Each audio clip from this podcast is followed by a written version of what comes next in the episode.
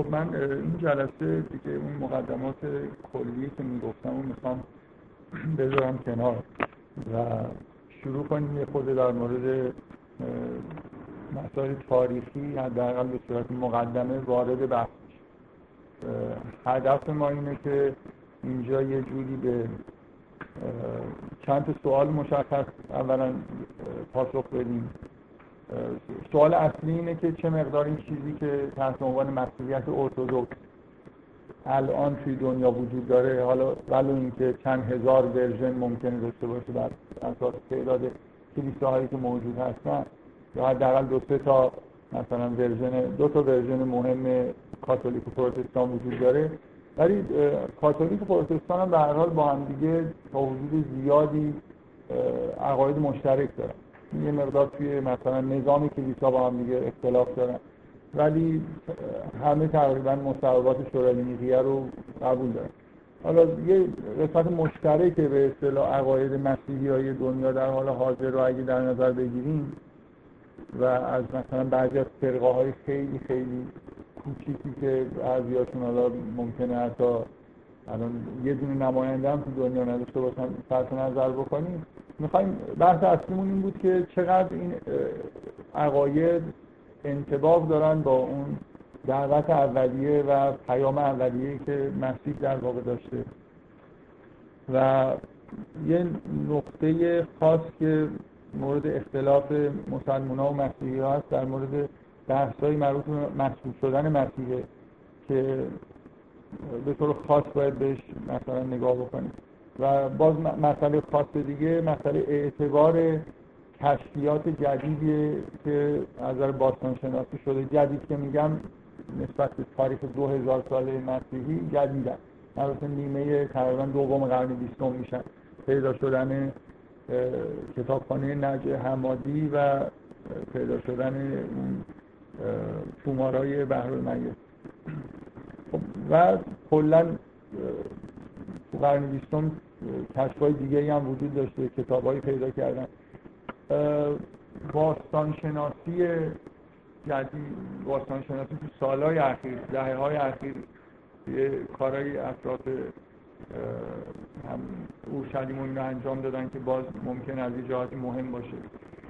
فکر می‌کنم این مجموعه مستندی که من دادم قرار شد در اختیارتون قرار بگیره نمی‌دونم چقدر رسیده به دست آدم ها من میل دارم که یه موقعی به من بگی که اونایی که قرار بود نگاه بکنن نگاه کردن که یه جلسه بتونم در موردش صحبت کنم. یه خورده. توی یه جلسه مدار در مورد همون مستند خاص بحث بکنم. به عنوان نمونه از نگاه آکادمیک و مثلا سکولار به تاریخ مسیحیت.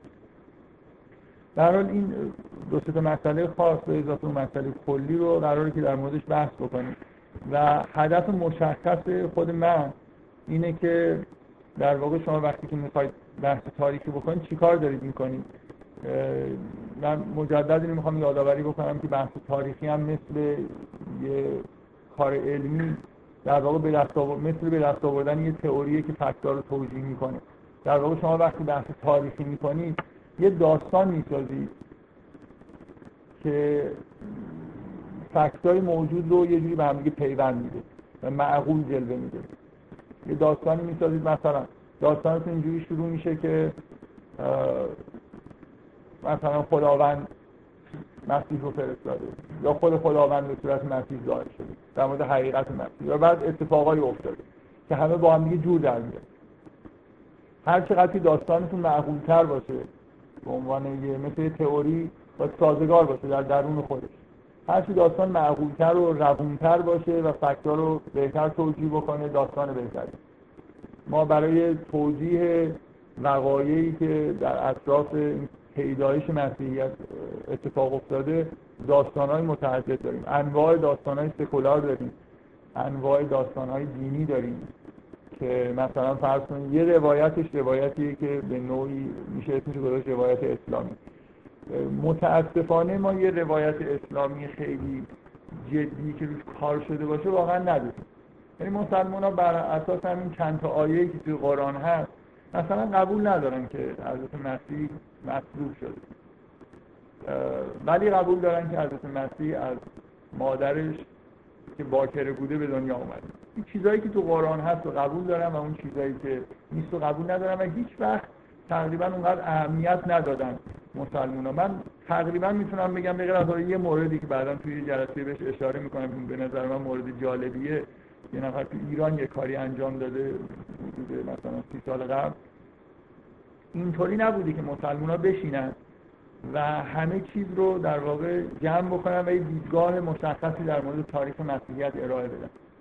مثلا در تاریخ مسیحیت بین پولس از یه طرف و اون حواریونی که در اورشلیم زندگی می‌کردن یه اختلافی به وجود اومد که توی خود کتاب مقدس هم منعکس شد خب تکلیف مسلمان چیه؟ کدومشون راست می‌گفت؟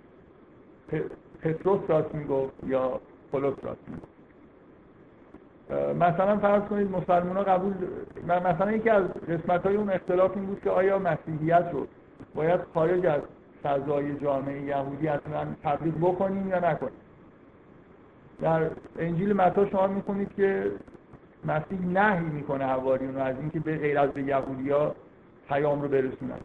تأکید می‌کنه که به من همیشه خود وقتی نقل قول می‌کنم شک می‌کنم که انجیل متا هست یا این عبارت ها درست تو ذهنم مونده یا نه. فکر می‌کنم یه آیه اونجا هست که مسیح میگه اصلا به سامری ها و جنتایل یعنی اونایی که آدمایی که خارج از به اصطلاح یهودی هستن پیش اونا نرید.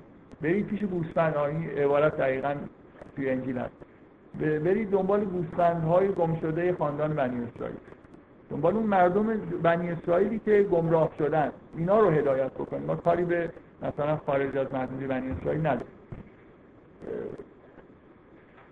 ملغا شدن شریعت و الی آخر. ما مسلمان باید یه جوری منظورم از روایت اسلامی اینه که از اون چیزهایی که تو قرآن اومده به اضافه فکتهای تاریخی اونا خودشون هم به عنوان یه موجود مستقلی که حالا یه روایت جدید داره وارد می‌کنه به اصطلاح چیز بشه وارد این اختلاف روایت ها بشه و یه روایت اسلامی من, من در واقع سعی می‌کنم حداقل بدون که وارد جزئیات بشم یه روایت اسلامی نقل بکنم.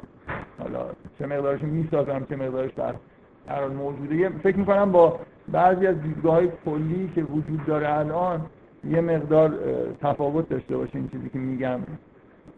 ولی به هر حال فکر می‌کنم مسلمان ها لازمه که به نوعی وارد این ماجرا بشن و خودشون به اصطلاح یه جور روایت تاریخی مستقل از روایت های موجود که با فکتایی که تو قرآن هست سازگار باشه بسازه. بذارید برای اینکه منظورم روشنتر بشه همین مسئله مصلوب شدن رو نگاه کنید خب مسلمان میگن مصلوب نشده حضرت مسیح. خب چی شده؟ اصلا به نظر میاد اکثریت نظرشون اینه که شخصی اشتباها به جای مسیح مصلوب شده. خب حالا مسلمان جواب این سوال رو چجوری میدن؟ فرض کنیم که این اتفاق افتاده. خب حضرت مسیح هم زنده است. بنا به روایت اسلامی اصلا مسیح شدن در کار نبوده. مسیح اصلا نمرده و خداوند مسیح رو به سمت خودش بالا برد. در واقع اختلاف بین روایت مسلمان و مسیحی ها اینه که مسیحی ها میگن که مصلوب شده سه روز مرده بعدا این رستاخیز اتفاق افتاده. ولی به زنده بودن مسیح و نزد خداوند بودنش اعتقاد داره. حالا خیلی از مسلمان ها میگن کلا حواری مورد نظر در واقع جانشین به حق مسیح پتروس بوده. و پولس و اینا آدمای شیادی بودن که واقعا خیلی فکر کنم عموما همچین اعتقادی دارن. پولس عامل انحراف مسیحیت پتروس آدم خوبی بوده و مسیح یه جایی تو انجیل متا پتروس رو به نظر میاد که به عنوان بانی کلیسا مثلا روش انگشت میده خب.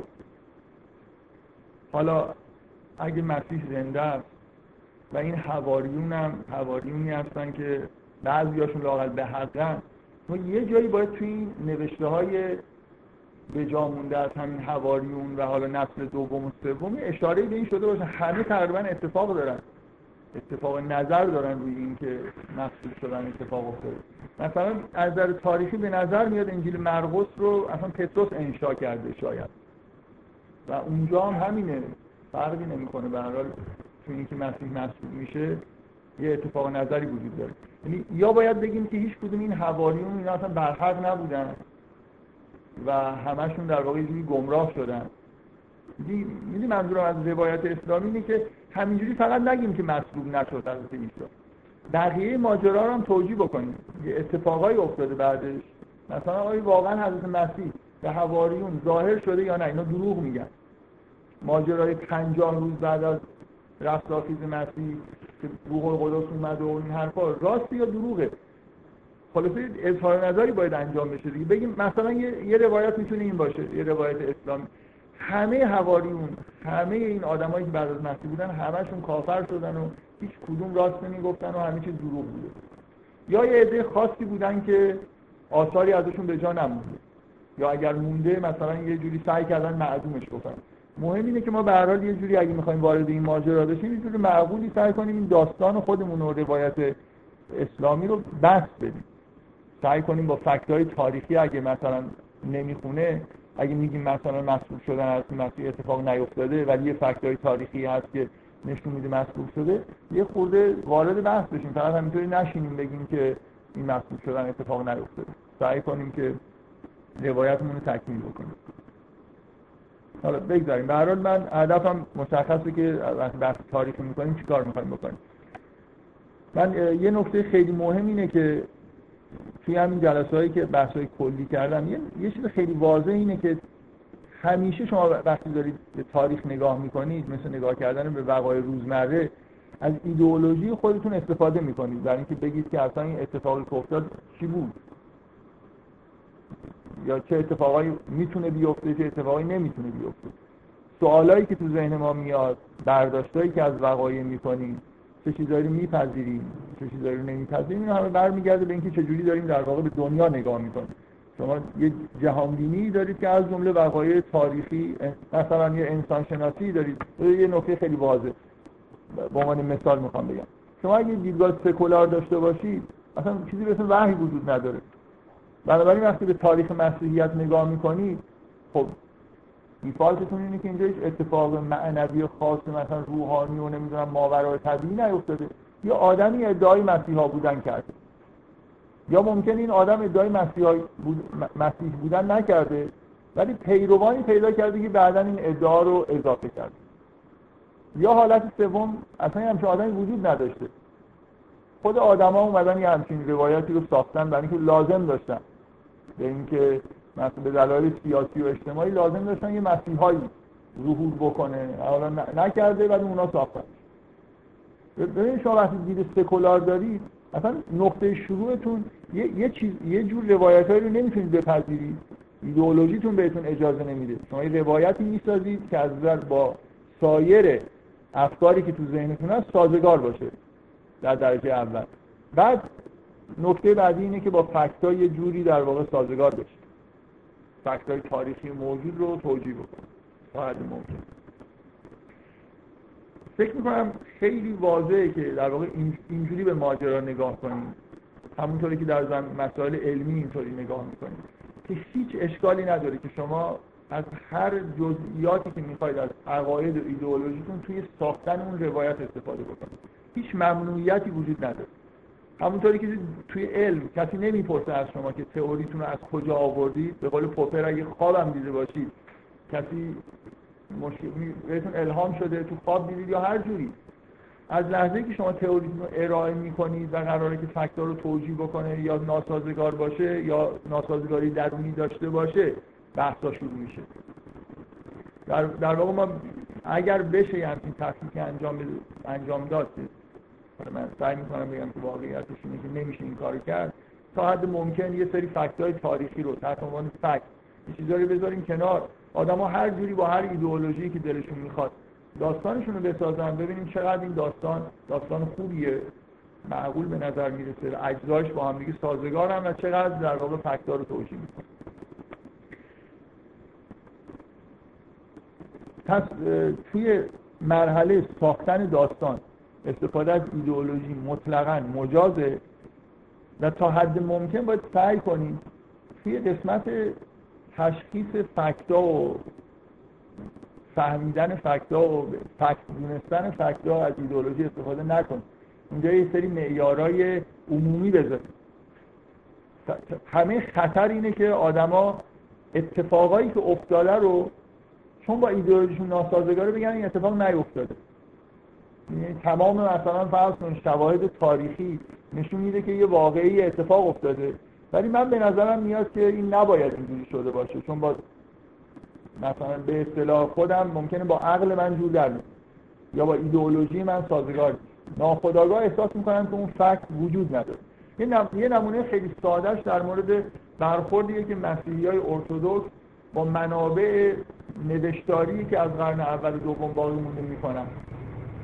یعنی یه مجموعه انجیلا وجود داره که اینا انجیلای خوب هستن. به عنوان فکت میشه ازشون استفاده یا یه چیزی توشون نوشته. قطعا فکت. بعد چیزای مشابه از تاریخی هموزن وجود داره که اونا رو اصولا ترد می‌کنه. اگه چیزی هم توش نوشته شده باشه نه تنها فکت محسوب نمیشه بلکه چون اونا رو آدمان مرتد و مثلا شیطان پرستی نوشتن اون مجموعه نوشته ها نوشته های بدی هستن و چیزایی هم توش هست اصولا مورد قبول نیست یعنی من در واقع اعتقادات هم به من میگه که این کتاب این کتاب خوبه این کتاب بده. در حالی که از نظر به طور عمومی که نگاه می‌کنید ممکنه بعضی از اون کتاب از این کتاب قدیمی ترن و یه جوری سندیت بیشتری هم دارن. ولی چون با عقاید من سازگار نیست من اونو به عنوان فکت نوشته رو قبول نمی‌کنم. اینجا خطرناکه دیگه. یعنی استفاده از ایدئولوژی اون مرحله که چه چیزایی فکت هستن باید توجیه بشن مشکل در واقع ایجاد می‌کنه. فکر کنم همه آدما دچار این مشکل هست یعنی ایدئولوژی خودشونو موقعی که دارن قضاوت می‌کنن که چه چیزایی فکتای تاریخی هست و چه وقایعی اتفاق افتاده چه وقایعی اتفاق نیفتاده اون وقایعی که اتفاق افتاده کیفیتش چی بوده و چه معنایی داشته معمولا دیدگاه جهانبینی خودشونو بر خلاف شواهد موجود ممکنه استفاده بکنن و یه جوری یه توجیهایی بکنن. بعضی از رو کنار بذارن یا یه جور دیگه ای سعی کنن بفهمن. و من فکر می‌کنم اینجا به طور کلی مجاز نیستیم دیگه. یعنی تا حد ممکن باید سعی کنیم که شواهد تاریخی رو با یه ملاک های کلی در واقع به عنوان شواهد در نظر بگیریم. اگه یه کتاب مثلا من نمونه مشخص همین رفتار با رفتار مسیحی ها با کتابخونه نجه حمادی مجموعه از قدیمی ترین نسخه های موجود در نظر تاریخی که به دست اومده همینا هستن و ساز مخالفی هم می‌زنن نسبت به به اصطلاح عقاید مسیحی ارتودکس وقایعی توشون نقل میشه که مورد قبول مسیحی ها نیست یا عقایدی توشون هست که مورد قبول مسیحی ها نیست چون آدمایی که اونا رو نوشتن رو مرتد می‌دونن. این مرتد دونستن یه جور قضاوت ایدئولوژیکه دیگه. یعنی من چون اینجا وایستادم این کتابا رو قبول دارم اون کتابا رو قبول ندارم. دلیل اینکه این کتابا رو قبول دارم سندیت تاریخی دیگه نیست. در اینکه اونا هم سندیت تاریخی بهتری ممکنه داشته باشه. من در این نکته مهمیه که همونجوری که پیش میریم دقت بکنیم که تا حد ممکن دچار اینجور قضاوت ها نشیم. ولی اینکه مطمئنا توی مسائل تاریخمون هم تاریخ 2000 سال پیش کلا فکتا اینقدر قوی و محکم نیستن که آدم بگه که مثلا یه جوری توجیه کردنشون کاملا خلاف عقل. در حال ممکنه. شما همین الان در مجموعه اسناد و مدارک موجود تناقضایی وجود داره. خلاصه یکیشون می‌ذارید کنار. یکیشون نگم سوال دارید شما. مطلوب شدن.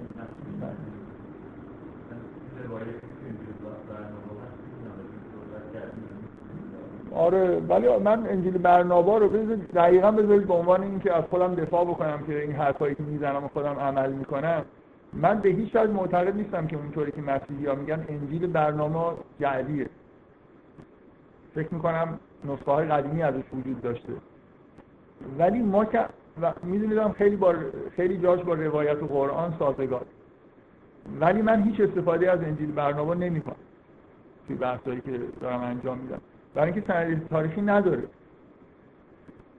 اینکه در واقع علاقه مسلمان به انجیل برنابا دلایل ایدئولوژیک داره. نه دلایل هیچ سندی هیچ شواهد تاریخی خوبی برای اینکه انجیل برنابا انجیل موثقیه وجود نداره. یعنی قدیمی ترین نسخهش مال مثلا قرن 15 16 این که نشد انجیل. اگه اگه توی بیابانای مصر رو یه دور دیگه بکنن همه جاشو. و یه نسخه خیلی قدیمی انجیل برنابا گیر بیارن اون وقت میشه کلا داستان رو بر اساس انجیل برنابا ساخت و خیلی هم ازش استفاده کرد.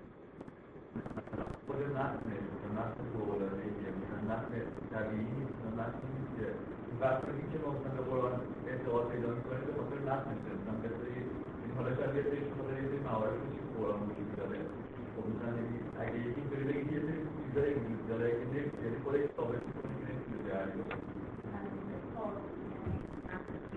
من اگه بر می‌تونی همچین استدلالی وجود داشته باشه یه نفر انجیل برنامه رو در یه حد معجزه آسایی مثلا ثابت بکنه که مثلا حالا ممکنه تغییرات تاریخی کرده باشه ولی میشه به یقین رسید که یه همچین متنی که شما یه جلسه بذارید. اگه می‌تونید از متن انجیل برنابا واقعا شواهدی بیارید که این انجیل جعلی نیست. برعکس شواهدی میارن مسیحی ها از متن انجیل برنابا که به نظر میاد مثلا بعضی از بخشای انجیل برنابا فضا فضای قرون وسطا. یعنی این این متن با این مثلا عبارات نمی‌تونه در 2000 سال پیش نوشته شده باشه. شواهد این شکلی وجود داره. مثلا توصیفی که از فضای شهری وجود داره و اینا. به هر حال یه حرفا من می‌تونم براتون یه مقاله های مسیحی ضد انجیل برنابا بیارم که کاملا سعی می‌کنن از متن انجیل برنابا بدون شواهد تاریخی استفاده بکنن. بگن که این نمی‌تونه متقن باشه مثلا انجیل درستی باشه. برای اگر دلایلی وجود داشته باشه که شما انجیل برنابا رو خارج از بحث ایدئولوژی نه به دلیل انتباقی که با قرآن داره یا این چیزا. اگه دلایلی کسی بتونه بیاره خب می‌تونه به عنوان یه چیز غیر ایدئولوژیک در واقع ازش استفاده بکنه. من دارم میگم که من یه همچین شواهدی رو نمی‌تونم ارائه بدم. سند تاریخی هم وجود نداره. با اینکه خودم شخصا دقیقا وقتی متن می‌خونم احساس می‌کنم که این دروغه که اینو یه مسلمان نوشته. می‌دونید؟ خیلی واضحه که به نظر من خیلی خیلی بعیده که یه مسلمان اینو جلب کرده باشه تو قرن 15 و 16 برای خاطر اینکه انتباق کاملی با عقاید اسلامی اصلا نداره. مثلا مثلا معجزه تبدیل آب به شراب توی انجیل برنابا هم هست. مسلمان به شدت با این مخالفن که همچین کاری مسیح کرده باشه. و خیلی جای دیگه هم همینطوریه. یعنی فضا بیشتر نزدیکی به انجیلای سگانه به اصطلاح همدیده تا فضای مثلا قرآن. ادعا می‌کنن که یه مسیحی که مسلمون شده اینو نوشته ولی فکر می‌کنم که به حال شک و تردید وجود داره. یعنی یه متن به این مفصلی فقط برای خاطر اینکه دو تا نمی‌دونم عبارت توش بیاد که مسیح مصلوب نشده یا نمی‌دونم. اگر هم یه آدم متقلعی بوده خیلی آدم زرنگ و چیزی بوده. یعنی واقعا آدم می‌خونه اصلا اینجوری به نظرش نمی‌رسه. یا نابغه ای بوده برای خودش. مثلا من این همه چیز بنویسه برای خاطر اینکه دو جاشو یه خورده تغییر بده و مردم هم نفهمن که اینجوری بود. هر من, من دارم میگم که از انجیل برنامه استفاده نمی کنم به عنوان شاهد. چون فکر می‌کنم که به اندازه کافی سندیت تاریخی نداره. ممکنه بهش اشاره بکنم بگم هم چیزی هست ولی فکر نمی کنم بشه ازش استفاده مگر اینکه شواهد مثل اون چیزی که شما میگی دارم بیارید مثلا بیاد اینقدر متن متن خوبیه و حالت معجزه آسا داره که میشه از خود متن استدلال کرد که این یه جوری منشأ مثلا الهی داره. که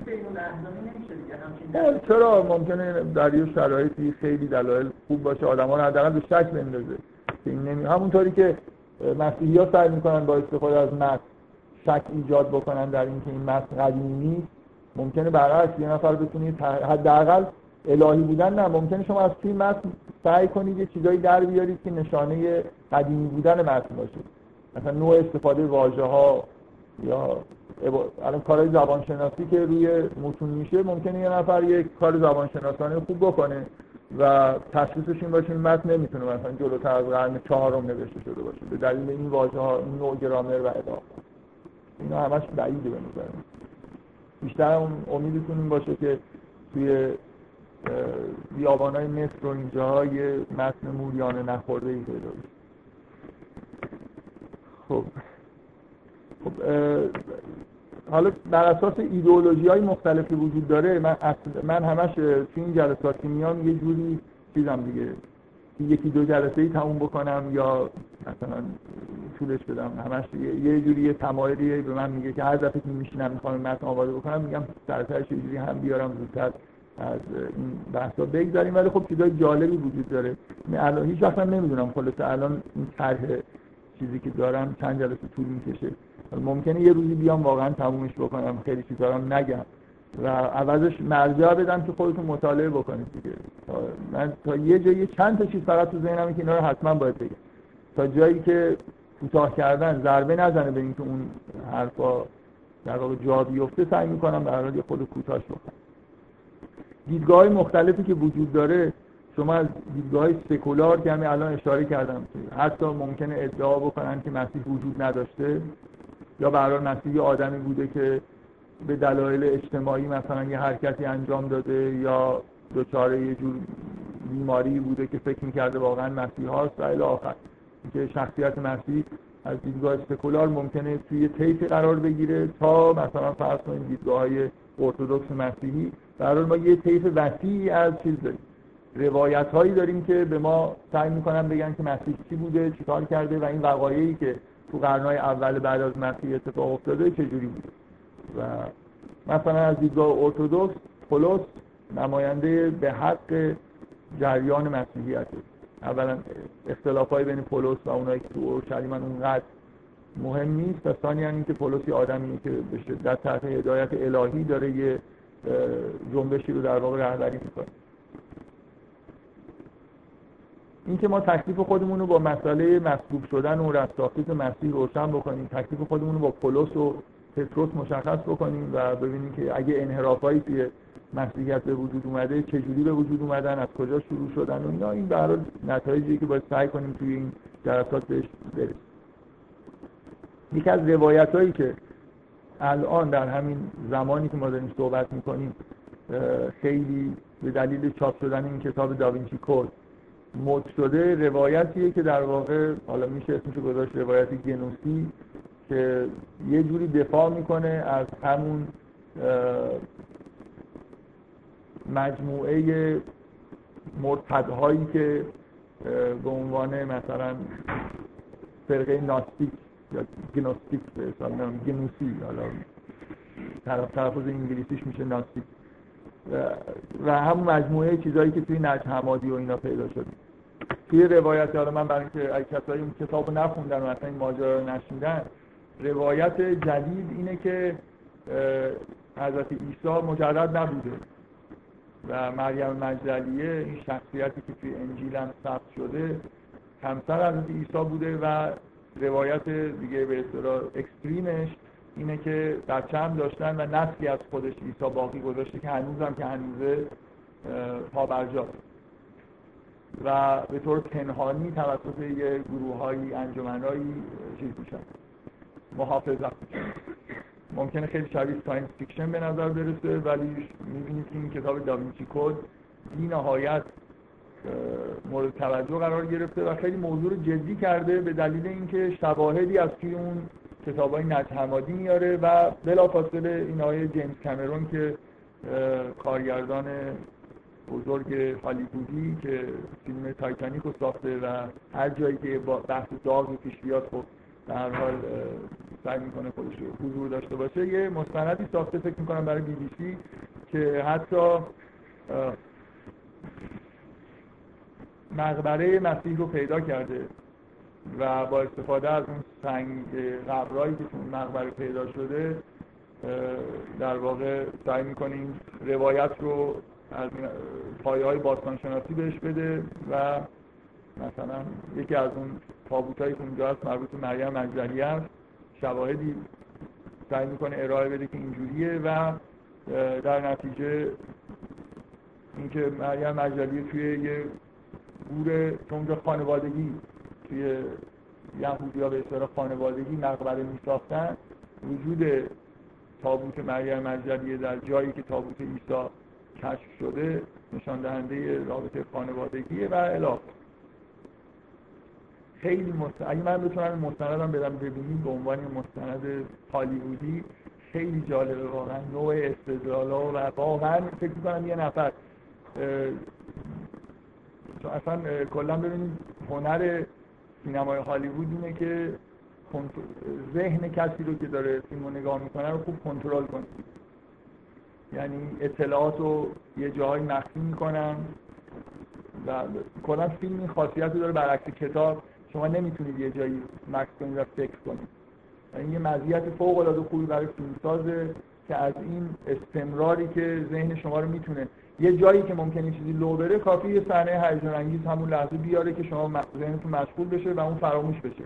فکر نتونید فکر کشف کنید اونجا چه اتفاقی داره میفته شما خیلی از داستان ها مثلا فیلم ها رو اگر چند دقیقه چند دقیقه پاس بزنید و یه خورده با آرامش فکر بکنید که تا چی شده ممکنه ممکنه که چه کنم. قطعا خیلی از داستان ها به هیچ وجه منطقی به نظر نمی‌رسن. یعنی خیلی نقصای منطقی وجود داره توی داستان.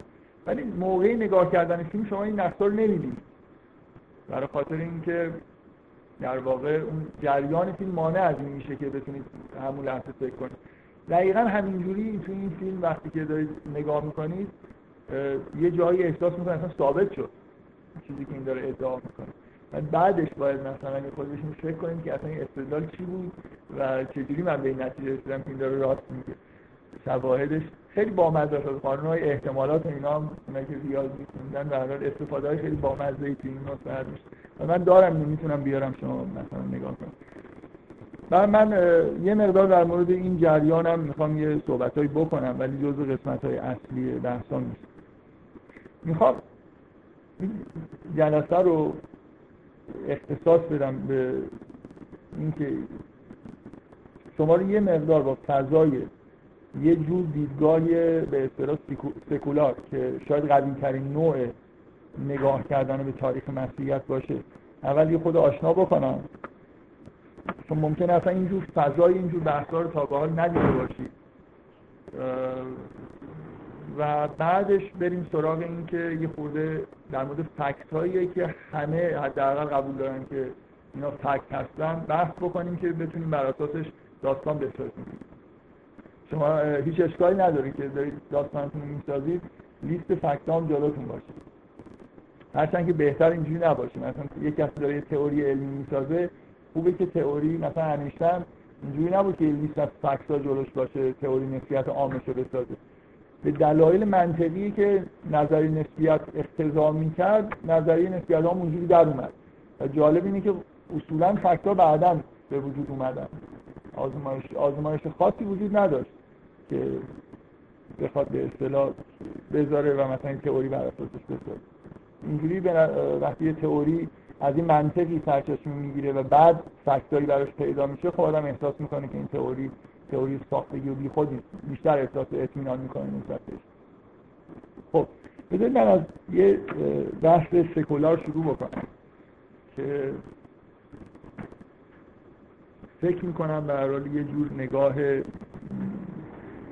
با شواهد قوی به مثلا جریان مسیحیت.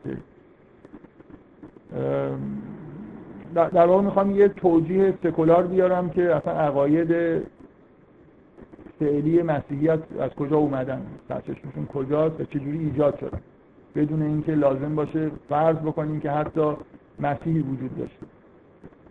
از من تا اطلاع ثانوی که خیلی امیدوارم طول نکشه آدم سکولار هستم. و یه روایت خیلی تا حد ممکن قوی سکولار می‌خوام ارائه بدم. خب ببینید این این این نوع برخوردی که الان وجود داره منشأش در واقع مطالعات به اصطلاح میتولوژی اسطوره شناسی که از قرن در دو قرن اخیر به وجود اومدن و همینجور هم بودن همیشه ولی خب مثلا خیلی اوج گرفتن و ما الان یه مجموعه خیلی خیلی وسیع از, از فکت های اسطوره شناسی داریم. تمام ملل گذشته به هر حال برای خودشون در مثلا دو سه هزار سال قبل به اونور همشون یه داستان ها و اسطورهایی رو مثل ایدئولوژی پذیرفته بودن. از یونان و روم گرفته تا آستکا و ایرانی ها و الان شما تو بازار ایران هم نگاه بکنید مجموعه عظیمی از بحث های شناسی وجود داره. تقریبا در مورد مثلا انتشارات اساتیر یه مجموعه ای از اساطیر ملل رو به صورت های جداگانه چاپ کرد. به طور مداوم هم شما چیزی که بازار ایران دارن استقبال خوبی میشه که چاپ میشه در اومدن کتاب های شناسی و های ملل. خوندن این اسطوره به دلایل خیلی جالب یونگ از این اسطوره استفاده های خودش رو می‌کرد برای شناخت ناخودآگاه جمعی و archetype ها و این حرفا بنابراین برای روانکاوایی که مخصوصا گرایش یونگی دارن این اسطوره خیلی خیلی منبع خوب شناخت مسائل روانی انسانه. و از طرف دیگه این اسطوره ها خیلی به منابع خوبی هستن برای اینکه روحیه ملل مختلف رو شما بشناسید برای خاطر اینکه روحیه جمعی ملت خیلی برمیگرده به اینکه در واقع اون اسطوره های جمعی که تولید کردن چی هست. یعنی اون اسطوره که خودشون یه جور روح ملت رو انگار دارن. قهرمان ها قهرماناشون چه شخصیتی دارن؟ یه جوری انگار نظر تاریخی این ملل سوق پیدا می‌کنن به سمت اینکه اون ملت یه جوری انگار الگوهای خودش رو از اون قهرمان بگیره و یه نوع به اصطلاح در خوردهای خاصم که توی مسائل دینی در واقع کاربرد داره اینه که افرادی که دیدگاه سکولار دارن دقیقا اعتقادشون اینه که روایت های دینی اسطوره های یه مقدار متأخر هست. حد اکثر. مثلا دوران اسطوره اسطوره سازی اگه مثلا در هزار سال دو هزار سال قبل از میلاد مسیح تا حدودی متوقف شده و جای خودش رو داده به یه مجموعه اسطوره هایی که اینا دیگه اسطوره با یه پایه های دینی مثلا اسطوره های یهودی کاملا کتاب مقدس رو مثل این منبع مطالعه در مورد اسطوره های قوم یهود میشه بهش نگاه کرد. هیچ واقعیتی نداره. این داستان ها رو ملت یهود ساختن و براشون تبدیل به ایدئولوژی شد. بنابراین یه نگاه سکولار خیلی قوی اینه که شما دین رو همه ادیان رو هم مثل اسطوره ها چون همون function اجتماعی رو هم کم, و بیش بازی می‌کنن اسطوره یونانی یا هر جای دیگه هم نگاه کنید ایدئولوژی های مذهبی در واقع دوران خودشون بودن. حالا ممکنه توی بعضی هاشون یه چیزای اغراق آمیزی قهرمان هایی وجود داشته باشن. نگاه سکولار اینه که اسطوره های یه خود متأثرتر مثل اسطوره های یهودی و اسطوره های مسیحی از جمله خود مثلا مسیح به عنوان اسطوره اینا هم در واقع ادامه همون جریان اسطوره سازی هستن. ولی ممکنه یه خود پیشرفته تر مثلا یه جور عقاید توحیدی خاصی دارن که قابل دفاع از نظر فلسفی هم هست. ولی کلا روح اسطوره سازی در این کتاب مقدس و عقاید یهودی مسیحی و حتی اسلامی هم وجود داره. این نگاه سکولار به ادیان ابراهیمی هم در واقع همین. اولا مسائل ماورای طبیعی که از نظر افراد سکولار اصلا واقعیت نداره نشانه خوبی برای ساختگی بودن و خیال پردازانه بودن داستانهایی که در واقع تو این کتاب نقل میشه. طبق ایدئولوژی سکولار شما وقتی که مثلا فرض کنید حرف از خدا و وحی و فرشتگان و نمی‌دونم این چیزا میشنوید در واقع واضحه که با یه اسطوره سر و کار دارید. بنابراین اجبارا و افرادی که دیدگاه سکولار دارن به نوعی خب این نوع نگاه رو میپذیرن که به این داستان ها به این روایت های دینی به عنوان اسطوره نگاه بکنن اما نکته مهمتر شواهدی که در واقع تایید می‌کنه اسطوره بودن اینها رو و غیر ایدئولوژیکه اینه که در واقع در نگاه سکولار به شما نشون میدن که تمام این اسطوره ها به نوعی سوابقی در دوران قدیم دارن. در حالی که روایت دینی به نوعی داره ادعا می‌کنه که این اتفاق خاصیه که اینجا مثلا برای حضرت موسی افتاده یا برای حضرت عیسی افتاده تحقیقات اسطوره شناسی که همینجور در حال ادامه هست به طور مداوم نشون میده که تقریبا همه این داستان ها یه جوری مبناشون در اسطوره های قدیمی تر وجود داره. از طوفان نوح گرفته تا مثلا فرض کنید ماجرای مسیح. من من می‌خوام به عنوان روایت سکولار به به اصطلاح سوابق اسطوره مسیح در دوران ما قبل مسیحیت اشاره بکنم. فکر می‌کنم به اندازه کافی شواهد وجود داره که تردیدایی ایجاد بکنه که این اسطوره اسطوره مستقل یعنی این نوع نگاه مسیحی ها به مسیح و مسیحیت یه اسطوره مستقلی باشه. من شروع کنیم از خدای خورشید در مصر باستان.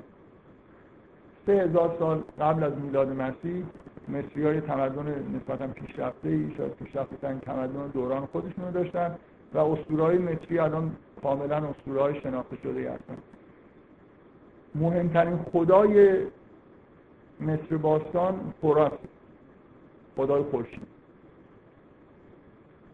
خوراس یه خصوصیاتی داره.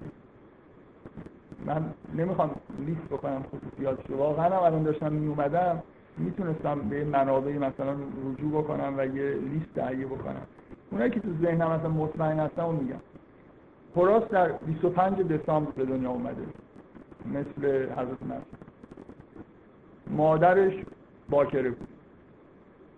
در موقع تولد سه تا پادشاه در اونجا حاضر شدن و عبادت کرد فکر می‌کنم اگه اشتباه نکنم دوازده تا مقاوم داشت. مثل, مثل حضرت مسیح حالا دیگه من شورشو در نمیارم. خلاصه مصلوب شده و بعد از سه روزم رستاخیز کرد. اینا مطمئنم. این شیشتا رو در مورد هوراس مطمئنم بیشتره شباهته. خب این این داستان سه هزار سال قبل از میلاد مسیح قطعا وجود داشت حتی تصاویری از تولد هوراس و عبادت شدنش توسط مثلا سه تا پادشاه الان روی چیزای مصری وجود داره دیوارای این معابد مصری.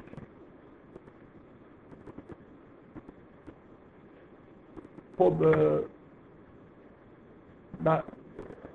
ممکنه به نظر بیران من برای اینکه زیاد وقت نگیرم موجودات دیگه هم وجود دارن که خصوصیات مشابه دارن. فکر می‌کنم هوراس حد اکثر شباهت داره ولی موجودات دیگه مثلا میترا همین خدای ایرانی خودمون 25 دسامبر متولد شده. مادرش باکره بوده. فکر می‌کنم مصلوب شده و سه روز بعد رستاخیز انجام داده. و دوازده تا امشاس پندان دوازده فرشته اطراف میترا هست کریشنا در هند از مادر باکره متولد شده 25 دسامبر. همشون 25 دسامبر متولد شدن.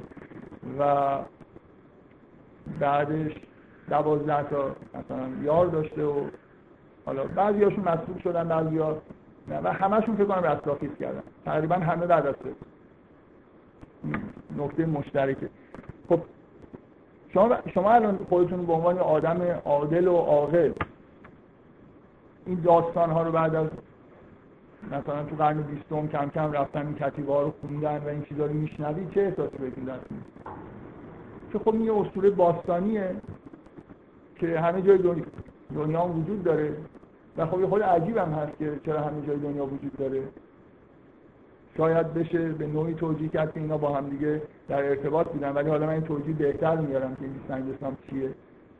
و طبعا مسیحی هم در واقع یه جوری این ارتباط کرد. و یه اسطوره در واقع اینجوری میشه فرق ما یه قوم یهود داریم که اسطوره های خودشو داره. در دورانی که تحت سلطه رومیا قرار گرفتن و اصولا در وارد دورانی شدیم که فرهنگا دارن با هم آمیخته میشن حکومت روم حکومتیه که حالا هر خوبی یا بدی داشته حداقل این فرصت رو در واقع ایجاد کرده که توی فضای آرام ملت های زیادی رو زیر سلطه خودش برده و این آدم رو با هم دیگه در واقع مرتبط شده شما هر وقت می‌خواید روم رو در زمان تولد مسیح و قرن اول مسیحیت تجسم بکنید کار خیلی ساده می‌تونید بکنید. دریای مدیترانه رو ذهنتون بیارید به عمق مثلا فرض کنید یه چند هزار کیلومتر از این ور اونورش رو فرض کنید که همش تحت اشغال روم. همش. اصلا انگار رومی ها دریای مدیترانه رو می‌خواستن. همه اطرافش رو گرفتن. یعنی تمام شمال آفریقا اینور خاورمیانه اسرائیل و مثلا سوریه و ترکیه و از اون برم یونان و نمی‌دونم تمام شمال دریای مدیترانه اینا همش در اشغال حکومت رومه. و اینا فرهنگ فرهنگ هلینیستی این بالا هست. فرهنگ های فرهنگ مسلم پایین هست فرهنگ یهودی این وره و فرهنگ های العاده زیادی مشرکانه وجود داره که همه جا پخش هستن. خود روم کاملا یه فرهنگ مشرکانه داره امپراتور رو میپرستن فرهنگ های میترایی وجود داره. فرهنگ میترایی ما ایرانی ها الان نمی‌دونیم چیه ولی تو اون زمان یه جور در واقع فرهنگ قدرتمند یه از نظر به اصطلاح تاریخی این جریان فرقه های جنوسی توی مسیحیت رو منتصب می‌کنن به همین فرهنگایی که از ایران اومده بود که به اصطلاح سنویت اساس این فرهنگ ها بود. یعنی مثل خدای خیر و شر وجود داشت.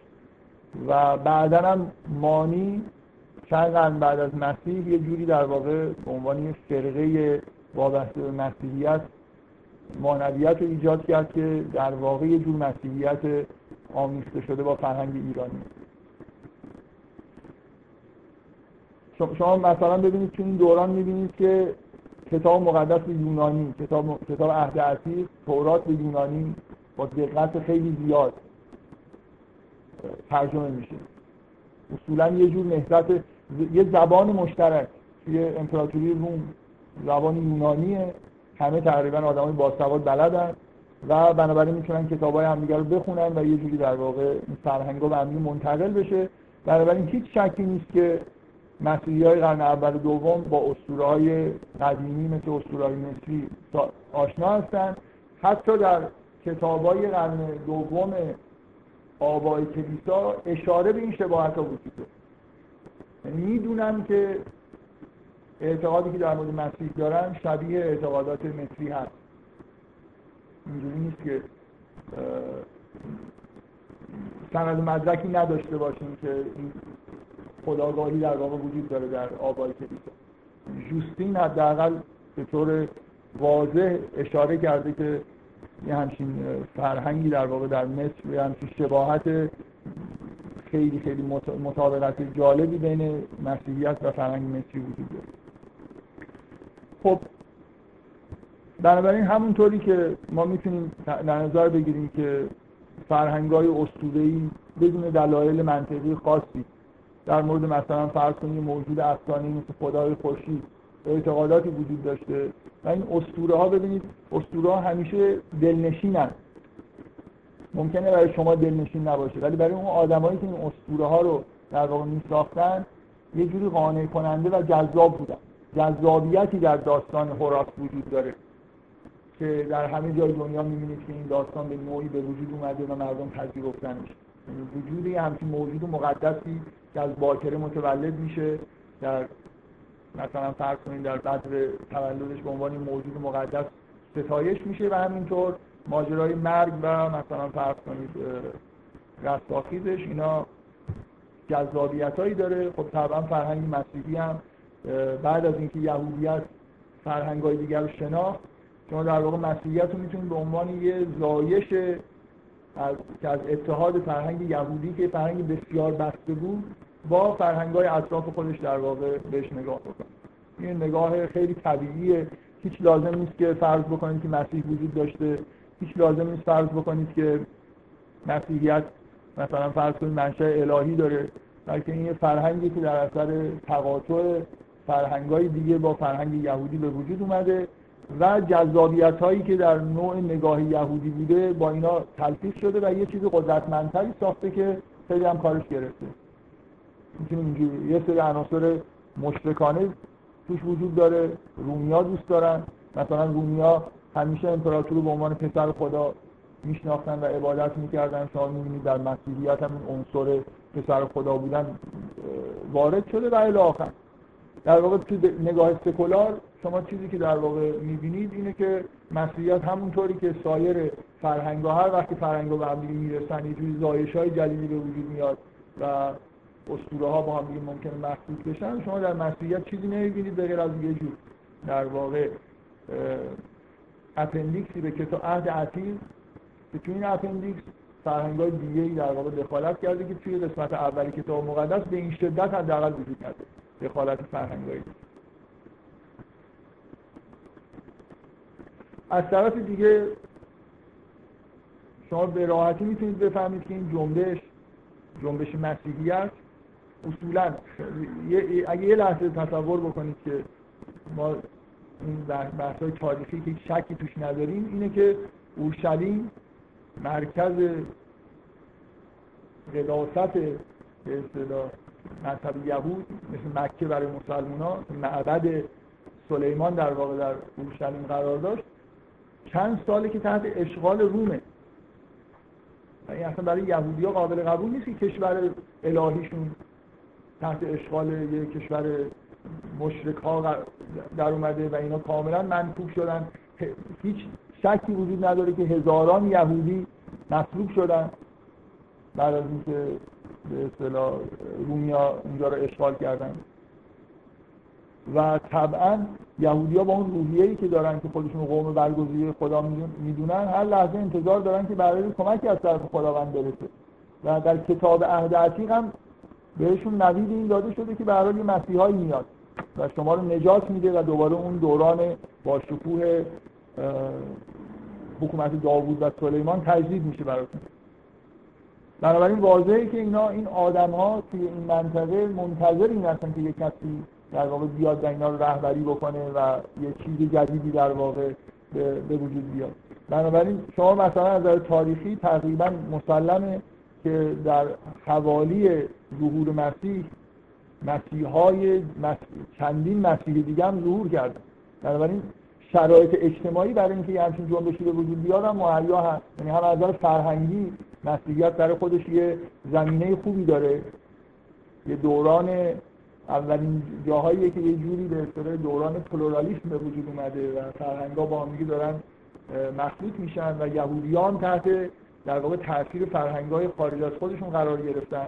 همیشه یادتون باشه یهودی‌ها بی نهایت قومی بودن که بسته زندگی می‌کردن.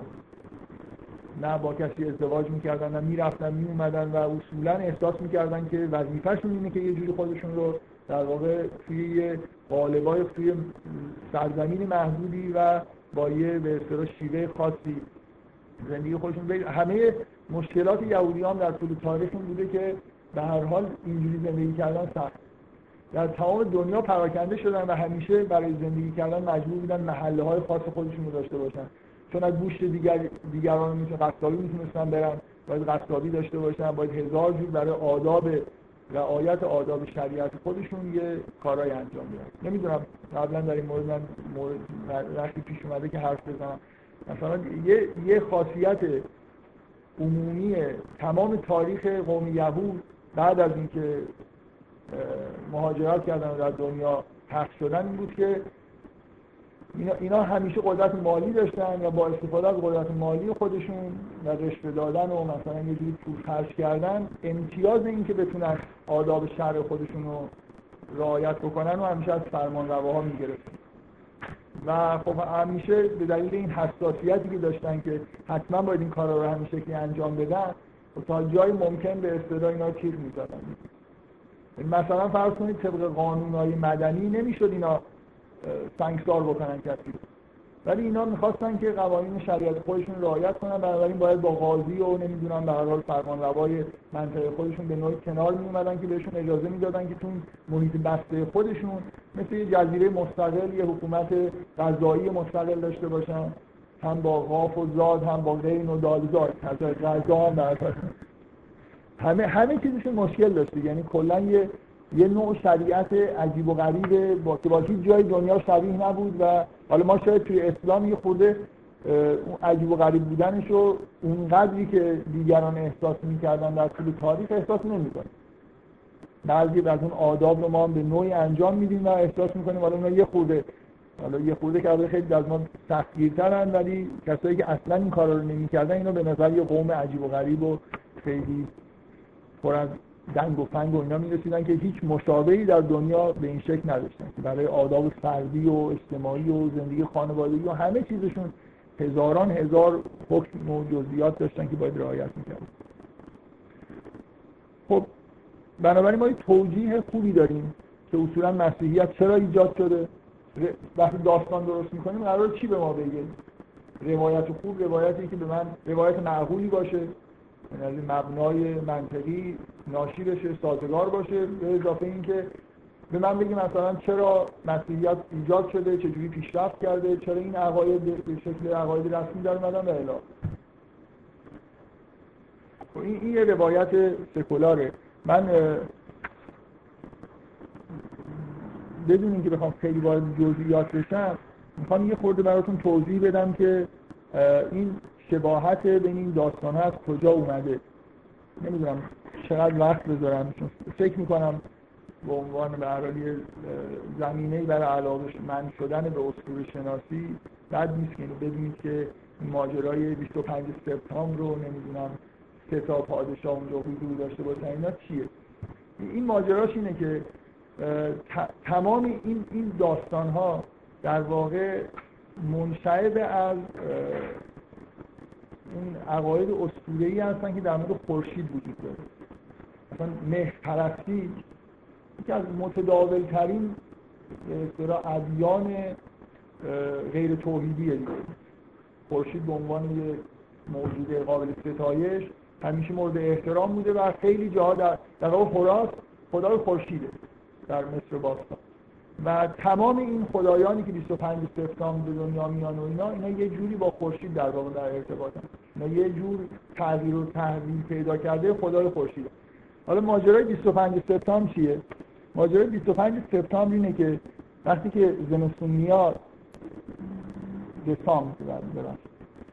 25 دسامبر ماجراش اینه وقتی زمستون میاد شما همینطور که به انتهای پاییز نزدیک میشید تا 22 دسامبر در واقع هی روز داره کوتاه میشه شب داره بلند میشه و خورشید موضعش در آسمان یه جوری در واقع به حزیز نزدیک میشه.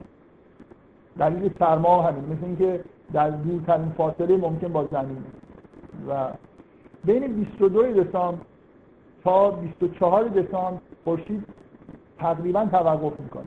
قبل از اینکه برگرده و دوباره روزا بلند بشه ما سه روز داریم که خورشید در واقع انگار متوقف شده. حداقل به دلیل اینکه از ریاضی وقتی به مینیمم می‌رسه یه جوری یه ثبات ایجاد میشه دیگه. در 25 دسامبر که مشاهده میشه که خورشید به وضع در واقع قبلی خودش برگشت. یعنی به حالتی که داره حالا واقعا روزا شما شب یلدا رو در واقع اگه مقایسه بکنید با یه شب قبل و بعد خودش چندان تفاوتی احساس نمی‌کنید در و اینا البته کاری به ساعت و اینا نداشتن انجام بگیرن. واقعا مکان خورشید در آسمان در 25 دسامبر که ندید این که خورشید دوباره زنده شد و از این حالت حدیث در اومد در واقع به وجود و موقعی که این اتفاق میفته این اگه صبر فلکی در واقع آسمان رو بشناسید که قطعا نمی‌شناسید. مگر این برنامه آسمان شب رو به طور مرتب خود نگاه کرده باشید؟ چون اونا نجوم خالصه به این چیزا هنوز هم دقت می‌کنن. سه تا ستاره در صورت فلکی اوریون وجود داره که در 25 دسامبر اینا در امتداد اون مکان خورشید قرار می‌گیرن شب. و این سه تا ستاره اسمشون کینگه. اینا سه تا پادشاه هستن. که در واقع به مکان خورشید در همون نقطه حزیز خودش اشاره می‌کنه. و این افسانه متولد شدن در واقع خداوند و حضور ستا پادشاه و سه روز در واقع مردن و دوباره زنده شدن اینا در واقع بستگی به دیدگاه مردم نسبت به توجیه این ماجرا و به اصطلاح حدیث رفتن خورشید و دوباره به اوج برگشتنش داره. و دیگه از اطلاعات ستاره شناسی که اینجا به درد می‌خوره اینکه مکان خورشید اون موقعی که در حزیزه زیر صورت فلکی وجود داره که بهش میگن کراک صلیب. بنابراین اینکه چرا چرا این خدایان که به خورشید رفت دارن مصلوب میشن همشون و بعد سه روز بعد زنده میشن برای خاطر اینکه اینا زیر صورت فلکی کراکس این اتفاق میفته. ولی مثلا مصلوب شدن در روم باستان یه مجازات طبیعی بود. ولی برای مصری ها و نمی‌دونم ایرانی ها و اینا اصلا خیلی طبیعی نیست که همچین به اصطلاح اعتقادی وجود داشته باشه. خب پس اینا یه سری عقایدی هستن که در واقع لزوم هم نداره که خیلی با هم دیگه مبادله های سنگینی انجام داده باشن. به دلیل توجه فوق زیاد مردم به ستاره شناسی و اینکه اسطوره ها خیلی وقتا در واقع به همین صبر فلکی و اینا برمیگرده شما می‌بینید که این اسطوره ها به نوعی در واقع در سراسر دنیا با زمین های تکراری وجود داره. و اسطوره در واقع مسیح هم چیزی نیست به از تکرار مجدد این ماجرا منتها توی متن یهودی. و دیگه من می‌خوام فقط بهتون یه توصیه‌ای بکنم. اگه می‌خواد یه چیزی در زمین اسطوره شناسی که مربوط به مسیح میشه مطالعه بکنید به تحلیلایی که یون در مورد دوران ظهور مسیح و ارتباط مسیح و ماهی داره یه مثلا سرچ بکنید یه مطالعه انجام بدید. که این به اصطلاح تکرار سمبل ماهی در مسیحیت دلیلش چیه؟ از لحاظ اسطوره شناسی. بفرمایید.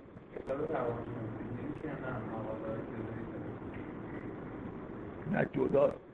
روانشناسی دینش اصلا وارد اینجور بحثا نمیشه خب من از یه روایت سکولار شروع کردم. الان دوباره چیز شدم برگشتم به حالت خودم دیگه کافر نیست اینکه این روایت ها چقدر به اصطلاح صحت تا... حرفایی که من زدم چقدر واقعا صحت تاریخی داره خب به نظر میاد که قابل تحقیق دیگه. همه اینا. من فکر می‌کنم حالا منابعی که دارم استفاده می‌کنم منابع موثقی هستن. نرفتم مثلا فرض کن اسطوره میترا رو مستقیما بخونم. ولی توی متونی که در مورد مسیحیت هست همچین اشاره به اشتباهات بین مثلا مسیح و میترا وجود داره. حالا به این حرفا به نظر میاد که حرفای درستی. من در نقاشی های مصری که مربوط ستایش و حراس هست اصلا دیدم. و در مورد خود حراس خیلی شهرت وجود داره که این شباهت بین مسیحیت و عواید مصری هست. کما اینکه گفتم جوستین اصلا اشاره کرده به طور مستقیم به این شباهت. و حس می‌زنید که چه توجیهی جوستین و افراد ارتودکس می‌تونن داشته باشن برای این شباهت در قرن دوم جوستین در یه متنی واقعا سعی کرده که توجیه بکنه چطور شده که عین داستان هوراس رو ما در مورد مسیح معتقدیم. در حالی که اونا مشرکن و هیچ منشأ الهی ندارن از نظر مسیحیشون خارج از محدوده ادیان ابراهیمی این اسطورا به وجود اومده. توجیه جوستین اینه که چون شیطان ظهور مسیح و این داستان این که چه اتفاقی میفته می‌دونسته از قبل اومده این منور دنیا این ویژگی های مسیح رو برای اینکه مردم رو شک بندازه مثلا به صورت داستان های الغا کرده و اینه که این داستان های منور دنیا وجود داره. یه توطعه شیطانیه که باعث این شباهت بشه خب. بذارید از این حالت کفرآمیز خودم یه آب بخورم و دوباره به حالت طبیعی برگردم. بله. آره واقعا. تمام زحماتون اسقفه رو برباد دادن. خب. بذارید من در این داستان روایت سکولار هیچ اظهار نظری نکنم. تا حالا به وقتش یه خود در موردش صحبت بکنیم. فقط چون احساس این بود که خود دور از ذهن شماست. نوع بحثایی که وجود داره اینکه چقدر در واقع روایت نگاه تاریخی سکولار می‌تونه خارج از محدوده ایدئولوژیک باشه. چون الان اینجا من به نظر نمیاد که به دلایل ایدئولوژیک دارم. نگاه سکولار دارم ولی یه داستان خوب دارم از نظر تاریخی می‌سازم که توجیه می‌کنه به وجود مدار مسیحیت. یعنی اینکه این مسیحیت رو من بتونم از نظر تاریخی اثبات کنم که این این عقاید سابقه داره و در این حال بدونم که در تاریخی که این عقاید به وجود اومدن ارتباط به طور قطع وجود داشته. حتی متنی رو بیام ارائه بکنم که تو قرن دوم نفر نوشته از آبای کلیسا که می‌دونه این داستان ها وجود داره. بنابراین اینجوری اگه مثلا فرض کنید من می‌رفتم در کار اسطوره شناسی یه اسطوره آزتکی پیدا می‌کردم که شبیه اسطوره مسیح بود. خب این خیلی نمی‌تونست موجه باشه. هرچند شک برانگیز بود که چجوری این اسطوره مثلا چند هزار سال قبل وجود داشته. ولی وقتی که من می‌دونم که تمام دور اطراف هند و نمی‌دونم ایران و مصر همین اسطوره رو دارن یونان هم داره. من همه اسما یادم نیست. حداقل مثلا ده تا شخصیت اسطوره هستن که در مثلا 25 دسامبر و این حرفا. همه خدایانی که جوری به خورشید رفت دارن و نماینده خورشید هستن معمولا یه همچین داستانی در موردشون ذکر شده. بنابراین شما عقاید سکولار داشته باشید یا نداشته باشید این قدرت این روایت به حال سر جای خودش هست. لازمی که سکولار باشید و یه جوری احساس کنید که این توجیه برای به وجود اومدن مسیحیت توجیه قدرتمندیه. اصلا دارم بهتون نشون میدم شما می‌خواید کلی تلاش بکنید که بگید این مسیحیت پریم حالا چجوری ایجاد شده. من بهتون میگم اصلا لازم نیست مسیحیتی وجود داشته باشه که این از روی ایجاد بشه. من از نقطه صفر می‌تونم بگم این چجوری ممکنه ایجاد شده باشه. چون تقریبا همش وجود داره من منبعی دارم بهتون نشون میدم که عین این عقاید اونجا حضور داره. یه بخشی از عقاید مسیحیت هم می‌تونم بهتون نشون بدم. توی قوم یهود هست. بنابراین می‌تونم بگم که خب خیلی ساده است. مسیحیت چجوری؟ مسیحیت پریم به وجود اومده. اصلا لازم نیست مسیح وجود داشته باشه. یه سری شرایط اجتماعی وجود داشته عقاید یهودی وجود داشته و یه سری اسطوره های دور اطراف اینا با هم ترکیب شدن. سان آف گادش رو از رومیا گرفتن. نمی‌دونم داستان هوراس رو هم برای مثلا مکتوب شدن رستاخیز گرفتن و خلاصه یه چیزی به وجود اومد که همه هم اینجوری انگار راضی کرد. خب من همینجور شما رو در حالت سکولار رها می‌کنم و میرم سراغ اون بحثی که این جلسه فکر می‌کردم که خب بیشتر جلسه رو بهش اختصاص بدم در مورد چیزهای تاریخی که بهش مطمئن هستیم خود صحبت بکنیم.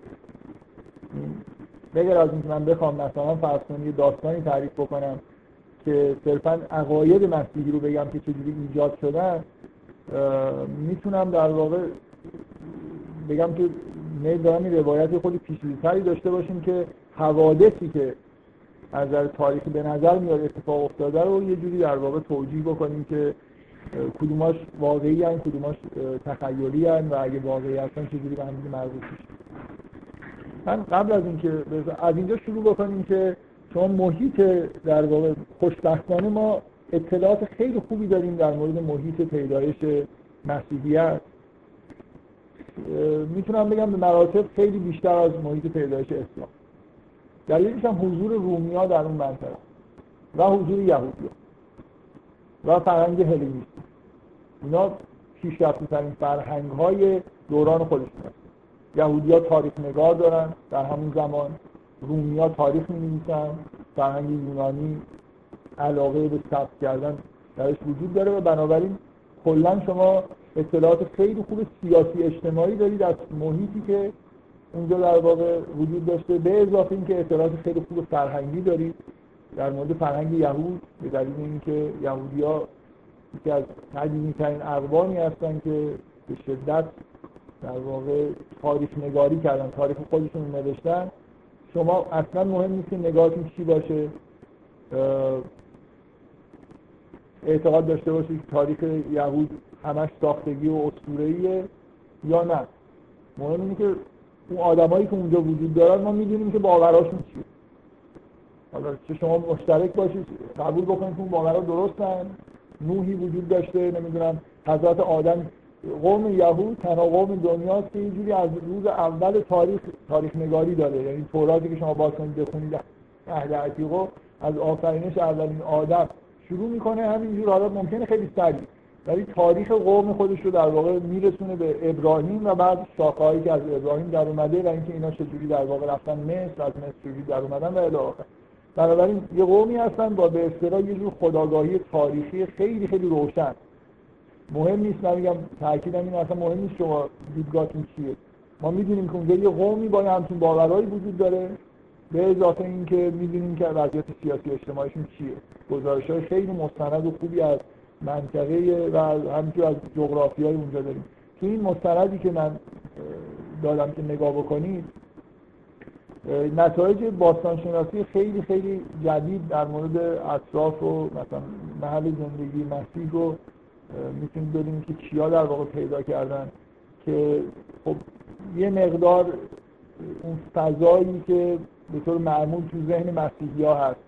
اگه فضای کاملا روستایی که مسیح مثلا بین این روستا و اون روستا داره حرکت می‌کنه یه خورده به نظر میاد باستانشناسی مدرن این فضا رو میشکنه. یه, یه مقدار تو همین مستند می‌بینید که جایی رو نشون میده که به نظر میاد شهری ترن در نزدیکی مثلا جدید و ناصر و اینا ویلاهای خیلی مجلل رومی وجود داره شهر نسبتا بزرگی وجود داره که در حال صرفا مثلا چند روستای دور افتاده و دور از هم دیگه نیست. بگذارید من می‌خوام از عقاید یهودی یه مقدار به رو صحبت بکنم برای خاطر اینکه بعدا به نوعی نوع عقایدی که اینا دارن اهمیت پیدا می‌کنه. فقط تاکید می‌کنم که اصلا مهم نیست که شما نظرتون در مورد عقاید یهودی ها چی باشه. سکولار باشید مسلمون باشید یا یهودی باشید. یهودی ها اینجوری به اون جامعه ای که اونجا وجود داره و مسیح توش ظهور می‌کنه اینجوری به خودش داره نگاه می‌کنه. خیلی ممنون.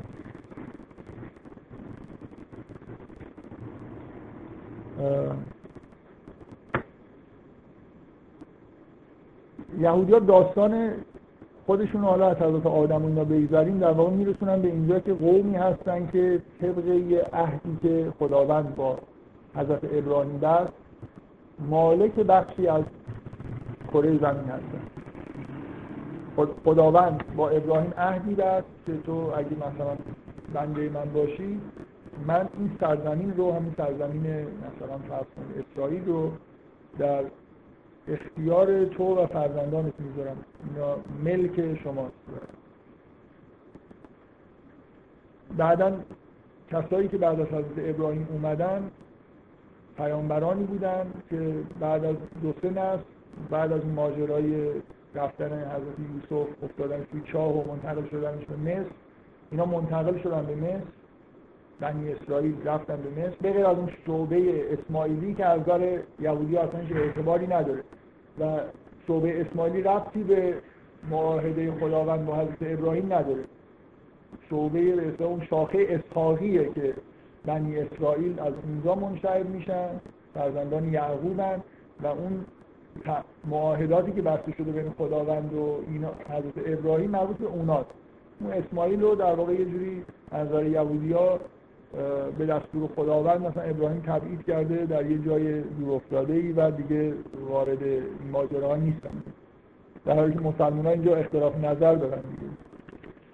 حضرت اسماعیلی جور دیگه ای نگاه می‌کنن بهش. بگذاریم. به هر حال یهودی این اعتقاد دارن که به مطابق با عهدی که خداوند با ابراهیم بسته بود یه جریانی در دنیا شروع شد. پیامبرانی اومدن خداوند با این به فرزندان و خاندان ابراهیم ارتباط خاصی داشت و بعد از اینکه اینا در یه دورانی به بردگی گرفته شدن در مصر سالها بعد از خود حضرت یوسف نهایتا مهمترین ماجرای تاریخ یهود در واقع اتفاق افتاد. خداوند یه پیامبر بسیار بزرگی مثل حضرت موسی رو مبعوث کرد و طی روندی که همه شما به دلیل در قرآن بارها این داستان بهش اشاره میشه حضرت موسی بنی اسرائیل رو از چنگال فرعون و فرعونیا و اون رنج بردگی رها کرد با اون ماجرای معروف شکافته شدن دریا و عبور داد اینا از دریا به سمت سرزمین موعود.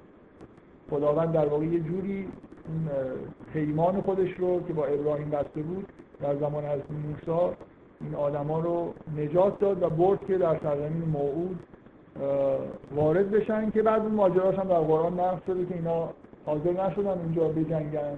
گفتن که از موسی با خداش بره و بعدم چهل سال در بیابان سرگردان شدن. به دلیل تمردی که کرده بودن. ولی نهایتا موفق شدن که فلسطین رو اشغال کردن و سرزمین موعود گرفتن. و این ماجرای پس اوور ماجرای گذشتن این سال روز گذشتن از دریا و نجات پیدا کردن و رفتن به پای کوه تور که در قرآن همه اینا هست. من اشاره می‌کنم که یه بخشاییش کاملا در قرآن تایید میشه. حتی یه جاهایی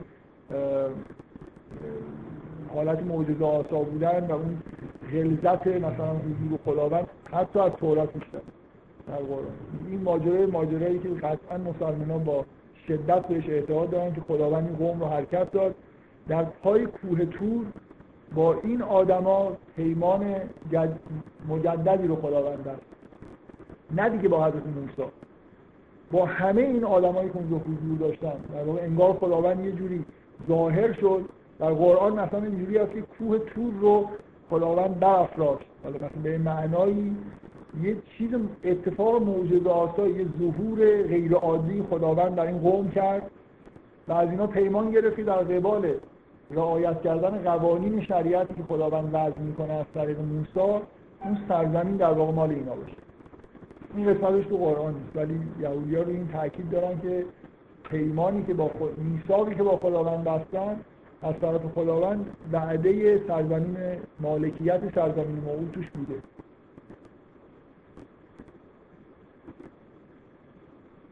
بنابراین ما با یه قومی در واقع طرف هستیم من می‌خوام روی این تاکید بکنم که همه اعتقاد دینیشون برمیگرده به اینکه این سرزمین مال اینا هست یا نیست. اصلا انگار یه جوری معامله انجام بدن به شریعت سختی که درشون مقرر شده عمل می‌کنن در و اعتقادشون اینه که در ازاش مثلا حاصل خیسترین و مثلا زیباترین سرزمین کره زمین رو در اختیار خودشون داشته باشن. هر بار که در طول تاریخ خودشون تمرد کردن از شریعت مخصوصا از توحید یعنی میثاق اساسش در واقع توحیده. یکتا پرستیه خداوند این قوم رو به عنوان قومی که اختصاص به خودش دارن و یکتا پرست هستن در بین اون همه اقوام مشرک انتخاب کرده و انتظار اصلیش از این قوم اینه که یکتا پرستی رو رعایت کنن. پس خدا رو بپرستن که این کار تو اون دوران ظاهرا خیلی سخت بوده. یعنی اینکه هر لحظه ای که مثلا یه قفلتی می شده اینا بلافاصله بت می تراشیدن ماجرایی که تو قرآن نقل شده یه غیبت چهل روزه از اون موسی که میره به کوه تور رو میاد و همونجا بلافاصله گوساله علم می‌کنن و پرستشش می‌کنن و در طول تاریخ قوم یهود دوره های بتپرستی داشتن که همش در کتاب عهد عتیق هست. یعنی منکر این نیستن که این کارا رو کردن. یعنی مدام شریعت رو نقض می‌کردن بتپرست می‌شدن. بلاهایی سرشون میومد بعد توبه می‌کردن دوباره مثلا تجدید عهدی می‌کردن و مثلا خداوند به یه طریق اینا رو دوباره نجات می‌داد و الی آخر. بنابراین این قوم یهود اینجوری به خودش نگاه می‌کنه. همین الان هم همینجوری به خودش نگاه می‌کنه. قومی که قوم خاصی در دنیا که پیمانی با خدا داره. خداوند این پیمان با قوم دیگه ای نبسته. لزومی نداره که بگیم که این یه جور عقیده نجات پرستانه. این عقیده ذاتا نجات پرستانه نیست. یعنی یه آدم یهودی لزوما نباید اعتقاد داشته باشه که من به عنوان مثلا قوم یهود برتری نسبت به جهان داشتم جهانیان داشتم. خدا من رو انتخاب کرد. خدا من یه قومی رو در دنیا انتخاب کرد به عنوان قوم خودش و میثاقی باشون بست چون می‌خواست که در بین اقوام مشرک یه قوم موحد. شاید مثلا اقوام دیگه هم بودن به دلایلی برای خداوند این قوم رو انتخاب کردن می‌خوام تاکید بکنم که اینجور این تیپ عقاید صهیونیستی که فقط قوم یهود آدم می‌دونن. به معنای واقعی کلمه مثلا بقیه اقوام خارج قوم یهود رو از نطفه اصلا غیر آدمیزاد می‌دونن. اینجوری فقط شکل آدمیزاد مثلا ما داریم اگه از قوم یهود نباشیم. اصلا لازم نیست یهودی اینجوری نگاه کنه. ولی لازمه یه یهودی ایمان یهودی یعنی اینکه ما قومی هستیم که خداوند ما رو انتخاب کرد و یه همچین میثاق با ما بست و یه شریعت سختی هم مقرر کرد و از ما خواست که یکتاپرست باشیم و در ازاش یه چیزی هم در واقع خداوند قرار شد که به ما بده. اونم اون سرزمین موعودیه که در هر حال جزء دین یهودی ها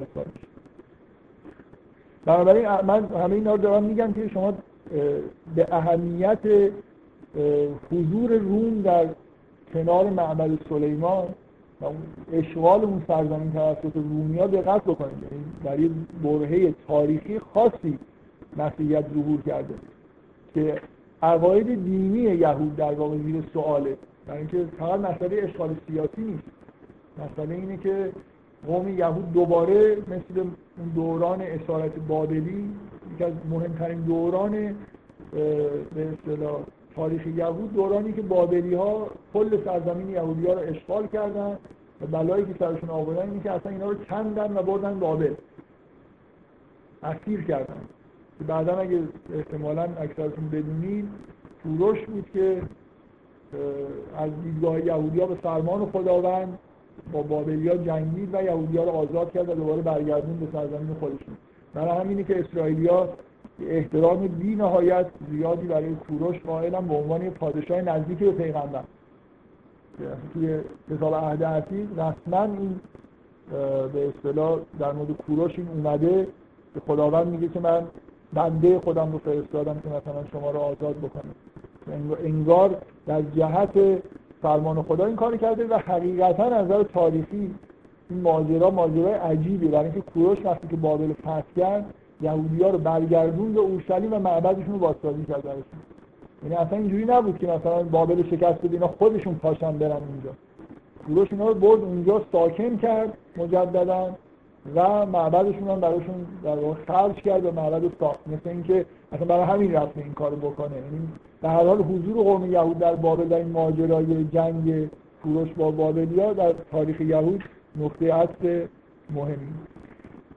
در واقع دوباره یهودی ها در یه دورانی مثل دوران اسارت بابلیشون هستن اصلا به کلی شکست خوردن سرزمینشون به کوچکترین حد ممکن رسیده و تحت فرمان رومیام هستن. فرماندار براشون می‌ذارن. فرماندارای باهوشی اونجا هستن که خیلی سعی نمی‌کنن به اصطلاح با یهودی درگیر بشن ولی به حال درگیری وجود داره. من می‌خوام روی این نکته تاکید بکنم که همون جوری که مثلا فرض کنید نمی‌دونم تاریخ چه ملتی رو. مثلا در شیعیان شما انتظار دارید که اگه قرار اگه ظلمی تحت یک کشور شیعه تحت اشغال باشه شما چه روزی انتظار دارید که احتمالا شلوغ بشه و مردم مثلا قیام بکنن؟ به احتمال زیاد در تاسوع و آشورا یعنی یه روزی در تاریخ شیعه وجود داره که اصلا انگار برای همین کاره دیگه. یعنی یه روزی که همه احساسشون اینه که باید با ظلم بزنیم. روز ایر پسوور ایر پسح در تاریخ قوم یهود دقیقا همین نقش شده. یعنی هر سال اورشلیم در پسوور شلوغه و رومی ها مثلا نگهبانای بیشتر می‌ذارن و یه جوری مواظب این هستن که قیامی صورت نگیره. و نهایتا یهودی ها اینا تاریخ دیگه مدون خیلی روشنه. یهودی ها در فکر می‌کنم 66 میلادی اگه اشتباه نکنم یا 67 قیام کردن برای رومیا مدام قیامای کوچیک می‌کردن ولی یه قیام همگانی بزرگتر کردن و ظرف مدت سه چهار سال روم با اینا با شدت خیلی زیادی جنگید و دیگه کلا فاتحه قوم یهود در واقع خونده شد. یعنی این دفعه بعد از این قیام وقتی رومیا حمله کردن و این شویش ها رو سرکوب کردن معبد سلیمان رو با خاک یکسان کردن. که دیگه هم هیچ وقت ساخته نشد. و قوم یهود هم به کلی آواره شد. این مثلا اصطلاح یهودی سرگردان یهودی بعد از این ماجرا بعد از هفتاد میلادی کلا دیگه سرزمینشون ترک کردن و در همه جای دنیا پخش شد. و این حالا در تاریخ مسیحیت هم این ماجرا خیلی خیلی اهمیت داره اینکه هفتاد میلادی یعنی چهل سال تقریبا بعد از حضرت مسیح در حالی که هنوز مثلا پولس زنده است هنوز پولس کنم شاید مثلا همون حوالی مرده شاید مثلا دو سال قبل مطمئن نیستم. ولی به حال این این ماجرا در دوران نسل اول بعد از مسیح اتفاق میفته اکثر اکثر حواریون توی 60 میلادی هم میزندن. و اکثریتشون بین همین 60 و 70 که میمیرن. یعنی می‌خوام بگم فضا فضای نسل اول بعد از آدمایی که مسیح رو خیلیشون دیدن. و به این با این سرعت خیلی کم قوم یهود دچار ازمهلال کامل شد. و بعد از خلاصه سال 1948 که همین دیروز سالگرد مصاحبه سازمان ملل بود دوباره خلاصه اینا به سرزمین موعود خودشون برگشتن چون دیگه اینقدر به شریعت خداوند عمل کردن خداوند دوباره اینا رو چون عهدشون این بود دیگه. یعنی یعنی یهود همین ماجرا رو اینجوری می‌بینه که ما گناهانی کردیم که این بلا سرمون اومد. و حالا هم حتما خیلی ثواب هایی کردن که خداوند دوباره اینا رو به اونجا برای همین هم جشن می‌گیرن و خلاصه. در واقع روز تصویب رسمیت کشور اسرائیل یه جوری مثل تصاوره دیگه. تصاور مجدده که خلاصه اینا لازمه که جشن بگذاریم. این آها. همه ماجرا بده همه ماجرا اینه دیگه. مسیحیت تو این فاصله چهل ساله دقیقا توسط پولس از اورشلیم خارج شد. یعنی یه بخشی از مسیحیت تو انتاکیه است و توی جاهای مناطق شمالیه. اگر اونجا مونده بودن فکر می‌کنم ممکن منقرض یا به هر حال دچار مشکل اساسی میشن ولی اینجوری نیست. در واقع یه شاخه از مسیحیت کاملا از اورشلیم بیرونه و اصلا کاری به اورشلیم نداره. حالا به دلایلی که میگم اصلا یه جور قطع رابطه بین مسیحی های بیرون و مسیحی های داخل اورشلیم هست. و این مسیحیت اهمیت تاریخی این ماجرا اینه. مسیحیت اورشلیمی از بین میره.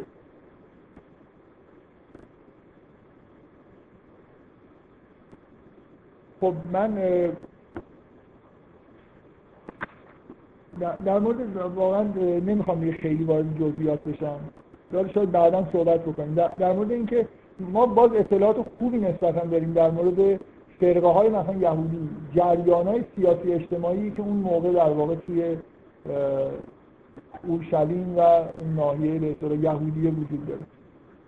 اینکه اصلا یه گروهی وجود دارن به اسم مثلا زیلوت که اینا کاملا شورشی هن و مدام مثلا این آدمایی که رهبرای معبد هستن باید خودشون یه جوری حساب خودشون با اینا جدا بکنن و این ماجرای معروف کشف به اصطلاح تومارای بحر المیت نکته مهمش این بود که یه فرقه مهم و جدیدی که خیلی ازش اطلاع نداشتیم و در واقع این تومارا معرفی کردن به دنیا. اینکه این تومارا مربوط به یه فرقه خاصی هستن احتمالا فرقه که اسمشون اسنی هست. و اینا اصلا یه جوری مثل رو... یه نظام روحانیت داشتن و بیرون از شهر زندگی می‌کردن. و به نظرم میاد آدم های خیلی فرهنگی بودن برای اینکه مکتوبات زیادی از خودشون باقی گذاشتن. مثل کار در مورد جریان یه خود اگه لازم شد در مورد این جزئیات چیزایی که توی اورشلیم و بوده بعدا صحبت می‌کنم. خب. بریم سراغ ظهور مسیح. یعنی من فکر می‌کنم روشنه دیگه. ما از نظر تاریخی یهود قوم یهود در شرایط خیلی خاصیه و انتظار ظهور مسیح وجود داره به دلیل اینکه ایمان یهود اینه که به هر حال اگه مثلا رعایت تقوا رو تا حدودی بکنن خداوند اینا رو تنها نمی‌ذاره. و اینکه در کتاب عهد عتیق بشارت هایی برای اومدن یه مسیح و تجدید دوران با شکوه مثلا داوود و نمی‌دونم سلیمان اینا بهشون داده شد و من فقط یه اشاره کوتاه می‌کنم که یه عده ای سعی می‌کردن که این رو یه خورده به اصطلاح کمرنگش بکنن از جمله خود یهودی ها یهودی الان هم باشون صحبت بکنید خیلی قبول ندارن که اصولا بشارت های مسیحایی خیلی وجود داشته و مردم یهود خیلی منتظر ظهور کسی بودن و معتقد بودن که اینا رو مسیحی ها ساختن. یعنی در انجیل و ایناست که اینقدر این حرف هست که مسئله ظهور مسیح ها مسئله اجتماعی مهم هست که یهودی منتظرش بودن. و اثبات اینکه این مسیح همونیه که در بشارت های قبلی در واقع بهش اشاره شده. یهودی اصولا خیلی هاشون موضعشون اینه که اون بشارت ها به اون صورت بشارت های مثلا منسجم و چیزی نیست که بخواد به فرد خاصی تعبیر بشه و اصلا چندان در قوم مثلا یهود هم همچین انتظاری به اون شکل وجود نداشته و یکی از اتفاقایی که در افتاد این کشف تومارای بحر المیت واقعا این اینا مال اصلا اینا بعد از سال هفتاد میلادی که رومیا اونا رو نابود کردن همه آدم ها رو اینا توی غار پنهان شدن. نسخه های آخرین دست نوشته های قوم یهود در اورشلیم هستن. مال همون زمان هم. اینجوری نیست که مثلا فرض کنید مال قرن دوم سوم باشن. نوشته های دست اول قرن اول هستن و خیلی هاشون به نظر میاد حتی به قبل از ظهور مسیح مربوط میشه نگارشش.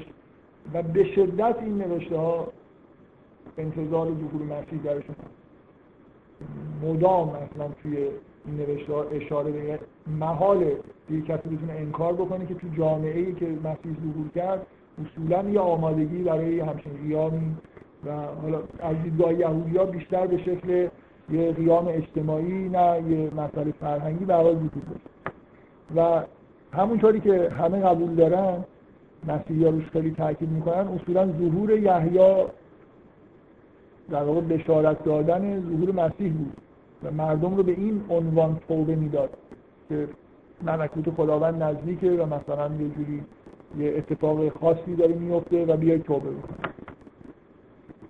از دید اعتقادات یهودی ببینید توبه کردن یه وجه سیاسی هم داره. اگه مردم یهود توبه بکنن حتما خداوند دوباره یه تصور براشون به وجود میاره. این گناهکار بودن و نبودن فقط یه چیز شخصی نیست. یهودی ها به شدت دینی که با تاریخ خودشون و مسائل سیاسی اینکه کجای دنیا دارن زندگی می‌کنن اینا جز دینشون شده. مسلمون ها من فکر می‌کنم شما اگه قرآن رو بخونید این میزان تأکیدی که یهودی ها روی مالکیت یه سرزمین خاص به عنوان شرط رعایت شریعت قائل هستن و در قرآن شما نمی‌دید در در زمان موسی اینجوریه که اینا به یه سرزمینی دارن میرن. ولی اشاره روشنی به اینکه میثاقی که بسته شده مثلا شریعت و خداوند پیمان گرفته در قبال مثلا زمین بهشون داده به این شکل پررنگی که یهودی ها معتقدن تو قرآن نیست. ولی یهودی ها همینقدر به حال اعتقاد دارن. خب بذارید من بیایم در مورد ظهور خود مسیح شروع بکنیم و اون چیزایی که می‌تونیم به عنوان فکت حسابش بکنیم. از اینکه نمی‌دونم ممکنه مسیح وجود نداشته و اینا صرف نظر بکنیم و یه خورده به اصطلاح چی میگن سرفقمازی رو بذاریم کنار. اگه کسی تعصبی نداشته باشه به نظر میاد مسیح از تاریخی وجود این هم در اسناد رومی یه جور اشاره بهش هست هم در اسناد یهودی هم در اسناد مسیحی. یه عده میگن چون اصل استنادها به انجیل هاست و اینا عقیدتی و ایدئولوژیک هستن خب می‌تونه اصلا وجود نداشته باشه. مثل اینکه مثلا یه فرقه خاصی باشن و فقط اینا بگن که یه اتفاق معجزه آسایی در زندگی ما افتاده. این فرق می‌کنه با اینکه من بیام الان ادعا بکنم که من مثلا فرض کنید یه چیزی معجزه آسا رو دیدم یه فرقه هم خب یه چیزی بسته است اینا به دلایلی ممکنه به یه چیزی معتقد بشه. هر حال خیلی خیلی عجیب و غریبه یه نفر واقعا منکر این بشه که اصلا شخصیتی به اسم مسیح وجود داشته باشه. یه آدم سکولار طبعا نمیپذیره که مسیح با این ویژگی هایی که در انجیل ازش یاد میشه وجود داشته. ولی اینکه اصلا هیچی نبوده و همه رو مثلا اینجوری ساختن با توجه به همون شرایط سیاسی اجتماعی اون دوران خیلی طبیعیه که اصلا یه مسیح ظهور کرده باشه. حالا ممکنه شما اینجوری بگید. بگید خب یه آدمی اومده ادعاهایی کرده و یه کارهایی کرده بزرگش کردن. در اینکه با ویژگی های مسیح بنا به اون انتظارات این قوم داشتن به نوعی تطبیق داده بشه در حال این فرض رو می‌کنیم که همه شواهد به نوعی در جهت اینه که به هر حال مسیح وجود داره. یه استدلال واقعا کلمه بدی به کار استدلال پوچ در مورد اینکه مسیح وجود نداره.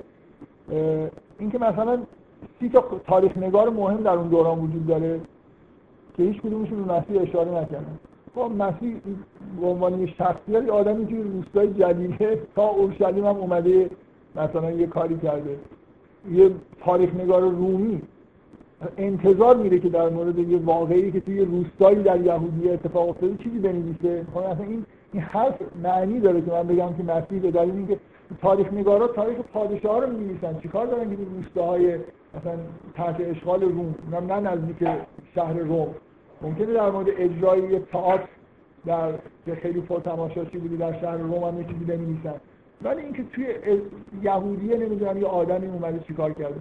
یه, یه گزارش تاریخی وجود داره که یه نفر اونجا من اینو فقط بهتون بگم که تمام گزارش های تاریخی خارج از مسیحیت یعنی بذار انجیلا رو بذارید کنار. نوشته هایی که مسیحیان نوشتن رو بذارید کنار. همه گزارش های دیگه در مورد مسیح در مورد اینکه مطلوب شده. اطلاعاتی نیستن. یعنی یه،, یه گزارش تاریخی از یه تاریخ نگار یهودی وجود داره که اشاره می‌کنه به مسیح و اینکه مصلوب شده و یه نامه مربوط به همین ماجرای مصلوب کردن هم رد و بدل شده بین فرماندار یهودیه و روم. و بنابراین من اینو به این دلیل تاکید می‌کنم که از شواهد تاریخی به نظر میاد که مصلوب شدن نقطه روشن مثلا تاریخ مسیح. نه در مورد تولدش چیزی داریم نه در مورد فقط می‌دونیم که در تاریخی شاهد وجود داره که کرد و شواهد نشون میده که اشاره ای که داره میشه در اون کتاب یوسیفوس که یه به اصطلاح یهودی تاریخ نگاره که یه حداقل چند تا پاراگراف در مورد مسیح نوشته اونجا به اصطلاح به مسئول شدن اشاره شده در یعنی نامه هم هست که در به سراحت در ویژگی هایی که یوسیفوس میگه تقریبا واضحه که در مورد مسیح داره صحبت می‌کنه. نزدیک به بعضی از چیزهایی که در انجیل آمد حالا من این مقدمات رو گفتم برای خاطر اینکه بیایم خیلی سخت نگیریم و واقعا حداقل وقتی که انجیل های خیلی متعددی نوشته شدن با هم یه اختلافایی هم دارن یه جوری قبول بکنیم که نقاط پررنگ مشترکشون باید واقعیت تاریخی داشته باشه. حتی الان آدمای سکولاری وجود دارن که به نوعی فکر می‌کنن شواهد به کافی هست که قبول بکنن که این شخصی که بهش میگیم عیسی مسیح یه جور خاصیت شفابخشی هم داشته. مثل همین شفابخشی هایی که از اینجا دیده میشه. یعنی کلا هم منکر این لازم نیست باشن. با وجود سکولار بودن مسیح یه کارهای خود عجیبی هم انجام داده که برای یه دورش جمع شدن و یه چیزی شروع شده دیگه. همینطوری اگه یه نفر بیاد فقط بگه من مثلا مسیح هستم که تازه به نظر میاد چندان نمی‌گفته یعنی در مورد مسیح بودن خودش بیشتر سکوت می‌کرد در عیسی تا اینکه بخواد ادعا بکنه. هر حتما یه ویژگی داشته که یه تحول اجتماعی در دنبالش به وجود اومده. من این مقدمات رو گفتم می‌خوام روی یه نقطه تاکید بکنم. روی اینکه تقریبا توافق وجود داره به عنوان یه فکر تاریخی که مسیح مصلوب شد و ماجرای مصلوب شدنش این بود که در روزهای قبل از پسوور وارد اورشلیم شد. و چیزی که در انجیل شما می‌بینید اینه که عیسی همراه با حواریونش برای اولین بار در حالی که در حومه در جلیله و نمی‌دونم این ورانور بود دور از اورشلیم زندگی می‌کرد به یه قصدی اصلا راه افتاد و وارد اورشلیم شد. در حالی که چند روز مونده بود به عید پسوور بنابراین فضای اورشلیم ناآرام بود. و دقیقا وقتی که به اصطلاح وارد شد حالا این گزارش ها ممکنه اقراق شده باشه توی انجیلا اینکه به نوعی مورد استقبال مردم قرار گرفت به عنوان کسی که شاید مسیح باشه. برای خاطر اینکه انجیلا نقل می‌کنن که نحوه ورود مسیح به اورشلیم همون شیوهی بود که در کتاب عهد عتیق یاد شده بود که مسیح اینجور وارد اورشلیم میشه در حالی که برای مثلا الاغی سوار شده از در شرقی وارد میشه. و مسیح در, روز، در همین روزا که قطعا نیروهای رومی و و محافظای معبد سلیمان که یهودی بودن یعنی ببینید فضای سیاسی اجتماعی اونجا اینجوریه که روحانیون بزرگ یهودی برای حفظ مثلا معبد و کیان مثلا اسرائیل به نوعی که یهودی رومی یه جوری باشون مدارا بکنن بتونن مسائل دینی خودشون داشته باشن و اینا سران دین یهود در حال سازش با فرمان رواهای رومی هستن. یعنی محدودیت هایی که اونا می‌ذارن رعایت می‌کنن بلکه خودشون با نیروی انتظامی که دارن مثلا برای محافظت معبد و اینا سعی می‌کنن که جلوی اختشاش رو بگیرن. و مسیح من می‌خوام بگم از نظر تاریخی تا حدودی به عنوان فکت میشه اینو قبول کرد وقتی وارد اورشلیم میشه که اصلا اونجا یه فضای غیر عادی داره. و چیکار می‌کنه؟ طبق روایت همه مشترکی تقریبا انجیلا میره و معبد خود به هم میریزه. یعنی با سران قبلا یه برخوردایی داشته بیرون به اصطلاح اورشلیم با روحانیون یهود یه کنتاکتایی داشته سر رعایت نکردن بعضی از مسائل شرعی. در انجیلا رو مثلا نگاه کنید شکستن قانون فقه توش هست. مثلا فرض کنید یا غذا خوردن مثلا با افراد گناهکار و یه چیزای این شکلی یا اعتراضی که برای خاطر اینکه اجازه میده یه زنی سرش رو روغن به اصطلاح بزنه اینا موردهایی هست که تو انجیل مرتب می‌بینید که اعتراض می‌کنن به مسیح که تو داری شریعت رو نقض می‌کنی و مسیح هم جوابای خیلی سنگین میده. مثلا اینکه من صاحب سبت هستم شریعت من من صاحب من صاحب شریعت هستم مثلا چی میگی که من شریعت رو رعایت می‌کنم یا نمی‌کنم؟ و در حالی که همچین جوی حالا بیرون اورشلیم وجود داره یه خود اطراف حضرت عیسی ولی خیلی شدید نیست ولی حضور حضرت عیسی در اورشلیم و اینکه صراف های نمی‌دونم اطراف معبد که اونجا تجارت خونه را انداخته بودن تار و مار سعی می‌کنه بکنه به نظر میاد که طبیعیه که در علیهش اقدامی صورت بگیره. من دارم شما رو به عنوان با عقاید اسلامیتون یه خود مورد خطاب قرار میدم که بعید به نظر می‌رسه حضرت مسیح ندونه و قصدی نداشته باشه که مثلا دستگیر بشه. همونطوری که مسیح یا معتقدن از مسیح اومده که مسئول بشه. کسی که می‌تونه یه روز دیگه ای بیاد.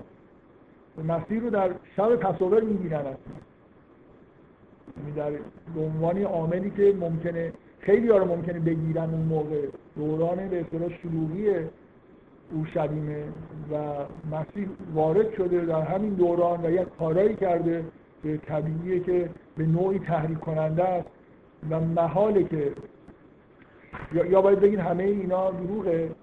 یه خود سخته گفتنش.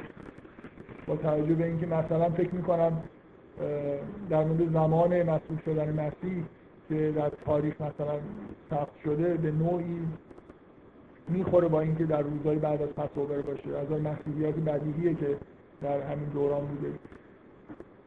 و بعیده که مسیح متوجه این نباشه که کاری که داره می‌کنه در واقع یه جوری از نظر قانون روم و کسایی که توی معبد هستن اختشاش حساب باید انتظار اینو داشته باشه که دستگیر میشه مثل اینکه داره بهانه دست یه آدمایی میده که بگیرنش. مسیحی ها اینجوری نگاه می‌کنن که اصلا مسیح اومده و انگار در این دورانی اومده و کاملا برای خودش روشنه که اقدامی که داره می‌کنه به کجا ختم میشه.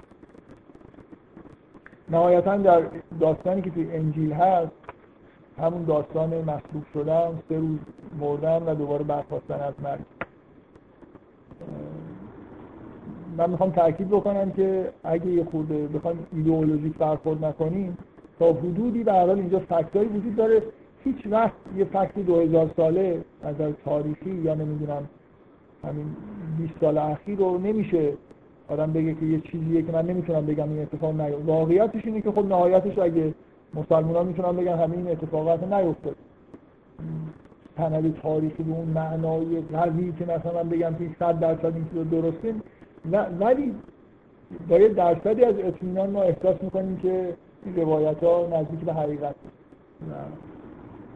شام آخر اصلا شام شب تصوره که شام مخصوصه که مثلا نان فطیر می‌خورن و یهودی برای هر ماجرایی خلاصه کلی قوانین مقررات دارن. اصلا شما رو فکر کنم مدتی طول می‌کشه اگه یه متنی بخونید که تمام جزئیات این شام رو براتون بگید که چیه کی اول باید نون رو برداره؟ و نمی‌دونم چه جوری مثلا چه چیزایی بخورن. خب این بذارید من تموم بکنم. نرسیدم در مورد سمپل صحبت بکنم ولی جلسه آینده حداقل یه بخش نیمه اولش رو اختصاص میدم به ماجرای قرن اول که دیگه خیلی راحت می‌تونیم بگیم که اینا فکتن به دلایل روشنی من منکر اینم که بشه بعضی از این واقعیت هایی که اتفاق افتاده رو اصلا کلا زیر سوال برد. و فکر می‌کنم خود جریان مسیح ممکنه به دلایل یه نفر بگه اطرافش اسطوره سازی شده. ولی مثلا فرض کنید من اصلا نمی‌فهمم چجوری ممکنه یه نفر انکار بکنه. که بین مثلا پولس و پتروس اختلاف وجود داشته که در انجیل نقل شده. چه انگیزه ای ممکنه باعث جعل این شده باشه که بین پولس و پتروس اختلاف وجود داشته؟ در حالی که از هر نظر بدیهیه که باید این اختلاف وجود داشته باشه.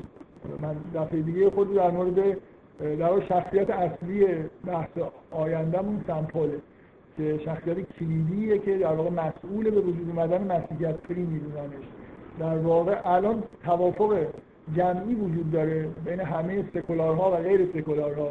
که مسیحیت با این عنوانی که ما می‌شناسیم محصول کار سمپل. و نه انجیلا در واقع شما الان چهار تا انجیل بذارید کنار هم دیگه. هر چقدر اینا رو بخونید از خیش مسیحیت به این معنایی که ما الان می‌شناسیم در نمیاد. نامه های برای همینه که کتاب عهد جدید پر از نامه های پولوسه. برای اینکه اعتقادات ارتودکس مسیحی در واقع در نامه های پولوسه که منعکس شده. نه در انجیل های چهارگانی که زندگی مسیحی رو بیشتر نقل می‌کنه. در مورد پولس اتفاقایی که بین این پول و پیتر و جیمز اسم اینا ورژن های مختلف داره. ما معمولا یونانی شد. به طور سنتی تلفظ می‌کنیم ولی در حال مثلا پول اسم یهودیش ساوله بعدا که مسیحی شد خودش اسم خودش کرد پول من نمی‌دونم چرا. این تغییر نام سابقه داشته. مثلا پتروس اسمش شمعونه و مسیح اسمشو پتر می‌ذاره. به هر حال من جلسه آینده یه مقدار در مورد این چیز بحث می‌کنم. این جلسه اختصاص پیدا کرد به یه روایت سکولار و ضد قطقفی و یه بحثی در مورد تاریخ قوم یهود و شرایط ظهور مسیح. فکر می‌کنم این بحث مهم شرایط ظهور مسیح برای خاطر اینکه ماجرای مسیح شدن و باید در موردش بحث بکنیم. ولی قسمت عمده به وجود اومدن مسیحیت این معنی که می‌شناسیم برمیگرده به قرن اول دوم.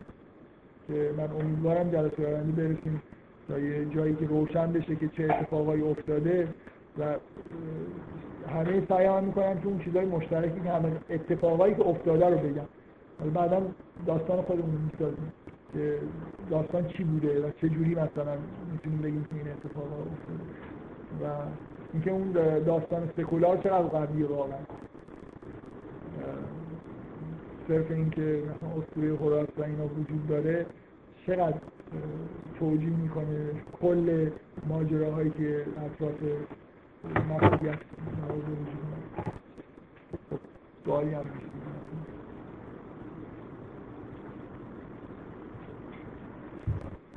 من سوال از شما بکنم. چند نفر گرفتن یا قرار بگیرن ده نفر سفارش دادن. و اینترنتی هم محمد درخشانی انگار آره میدن ولی محمد درخشانی هم یه قسمت که آپلود کرد. و راحت میشه دانلود کردن سرعتش خوبه. خب در این اطلاعات هم بعد همین داشته باشم. به کیولیس ایمیل زده بود محمد درخشان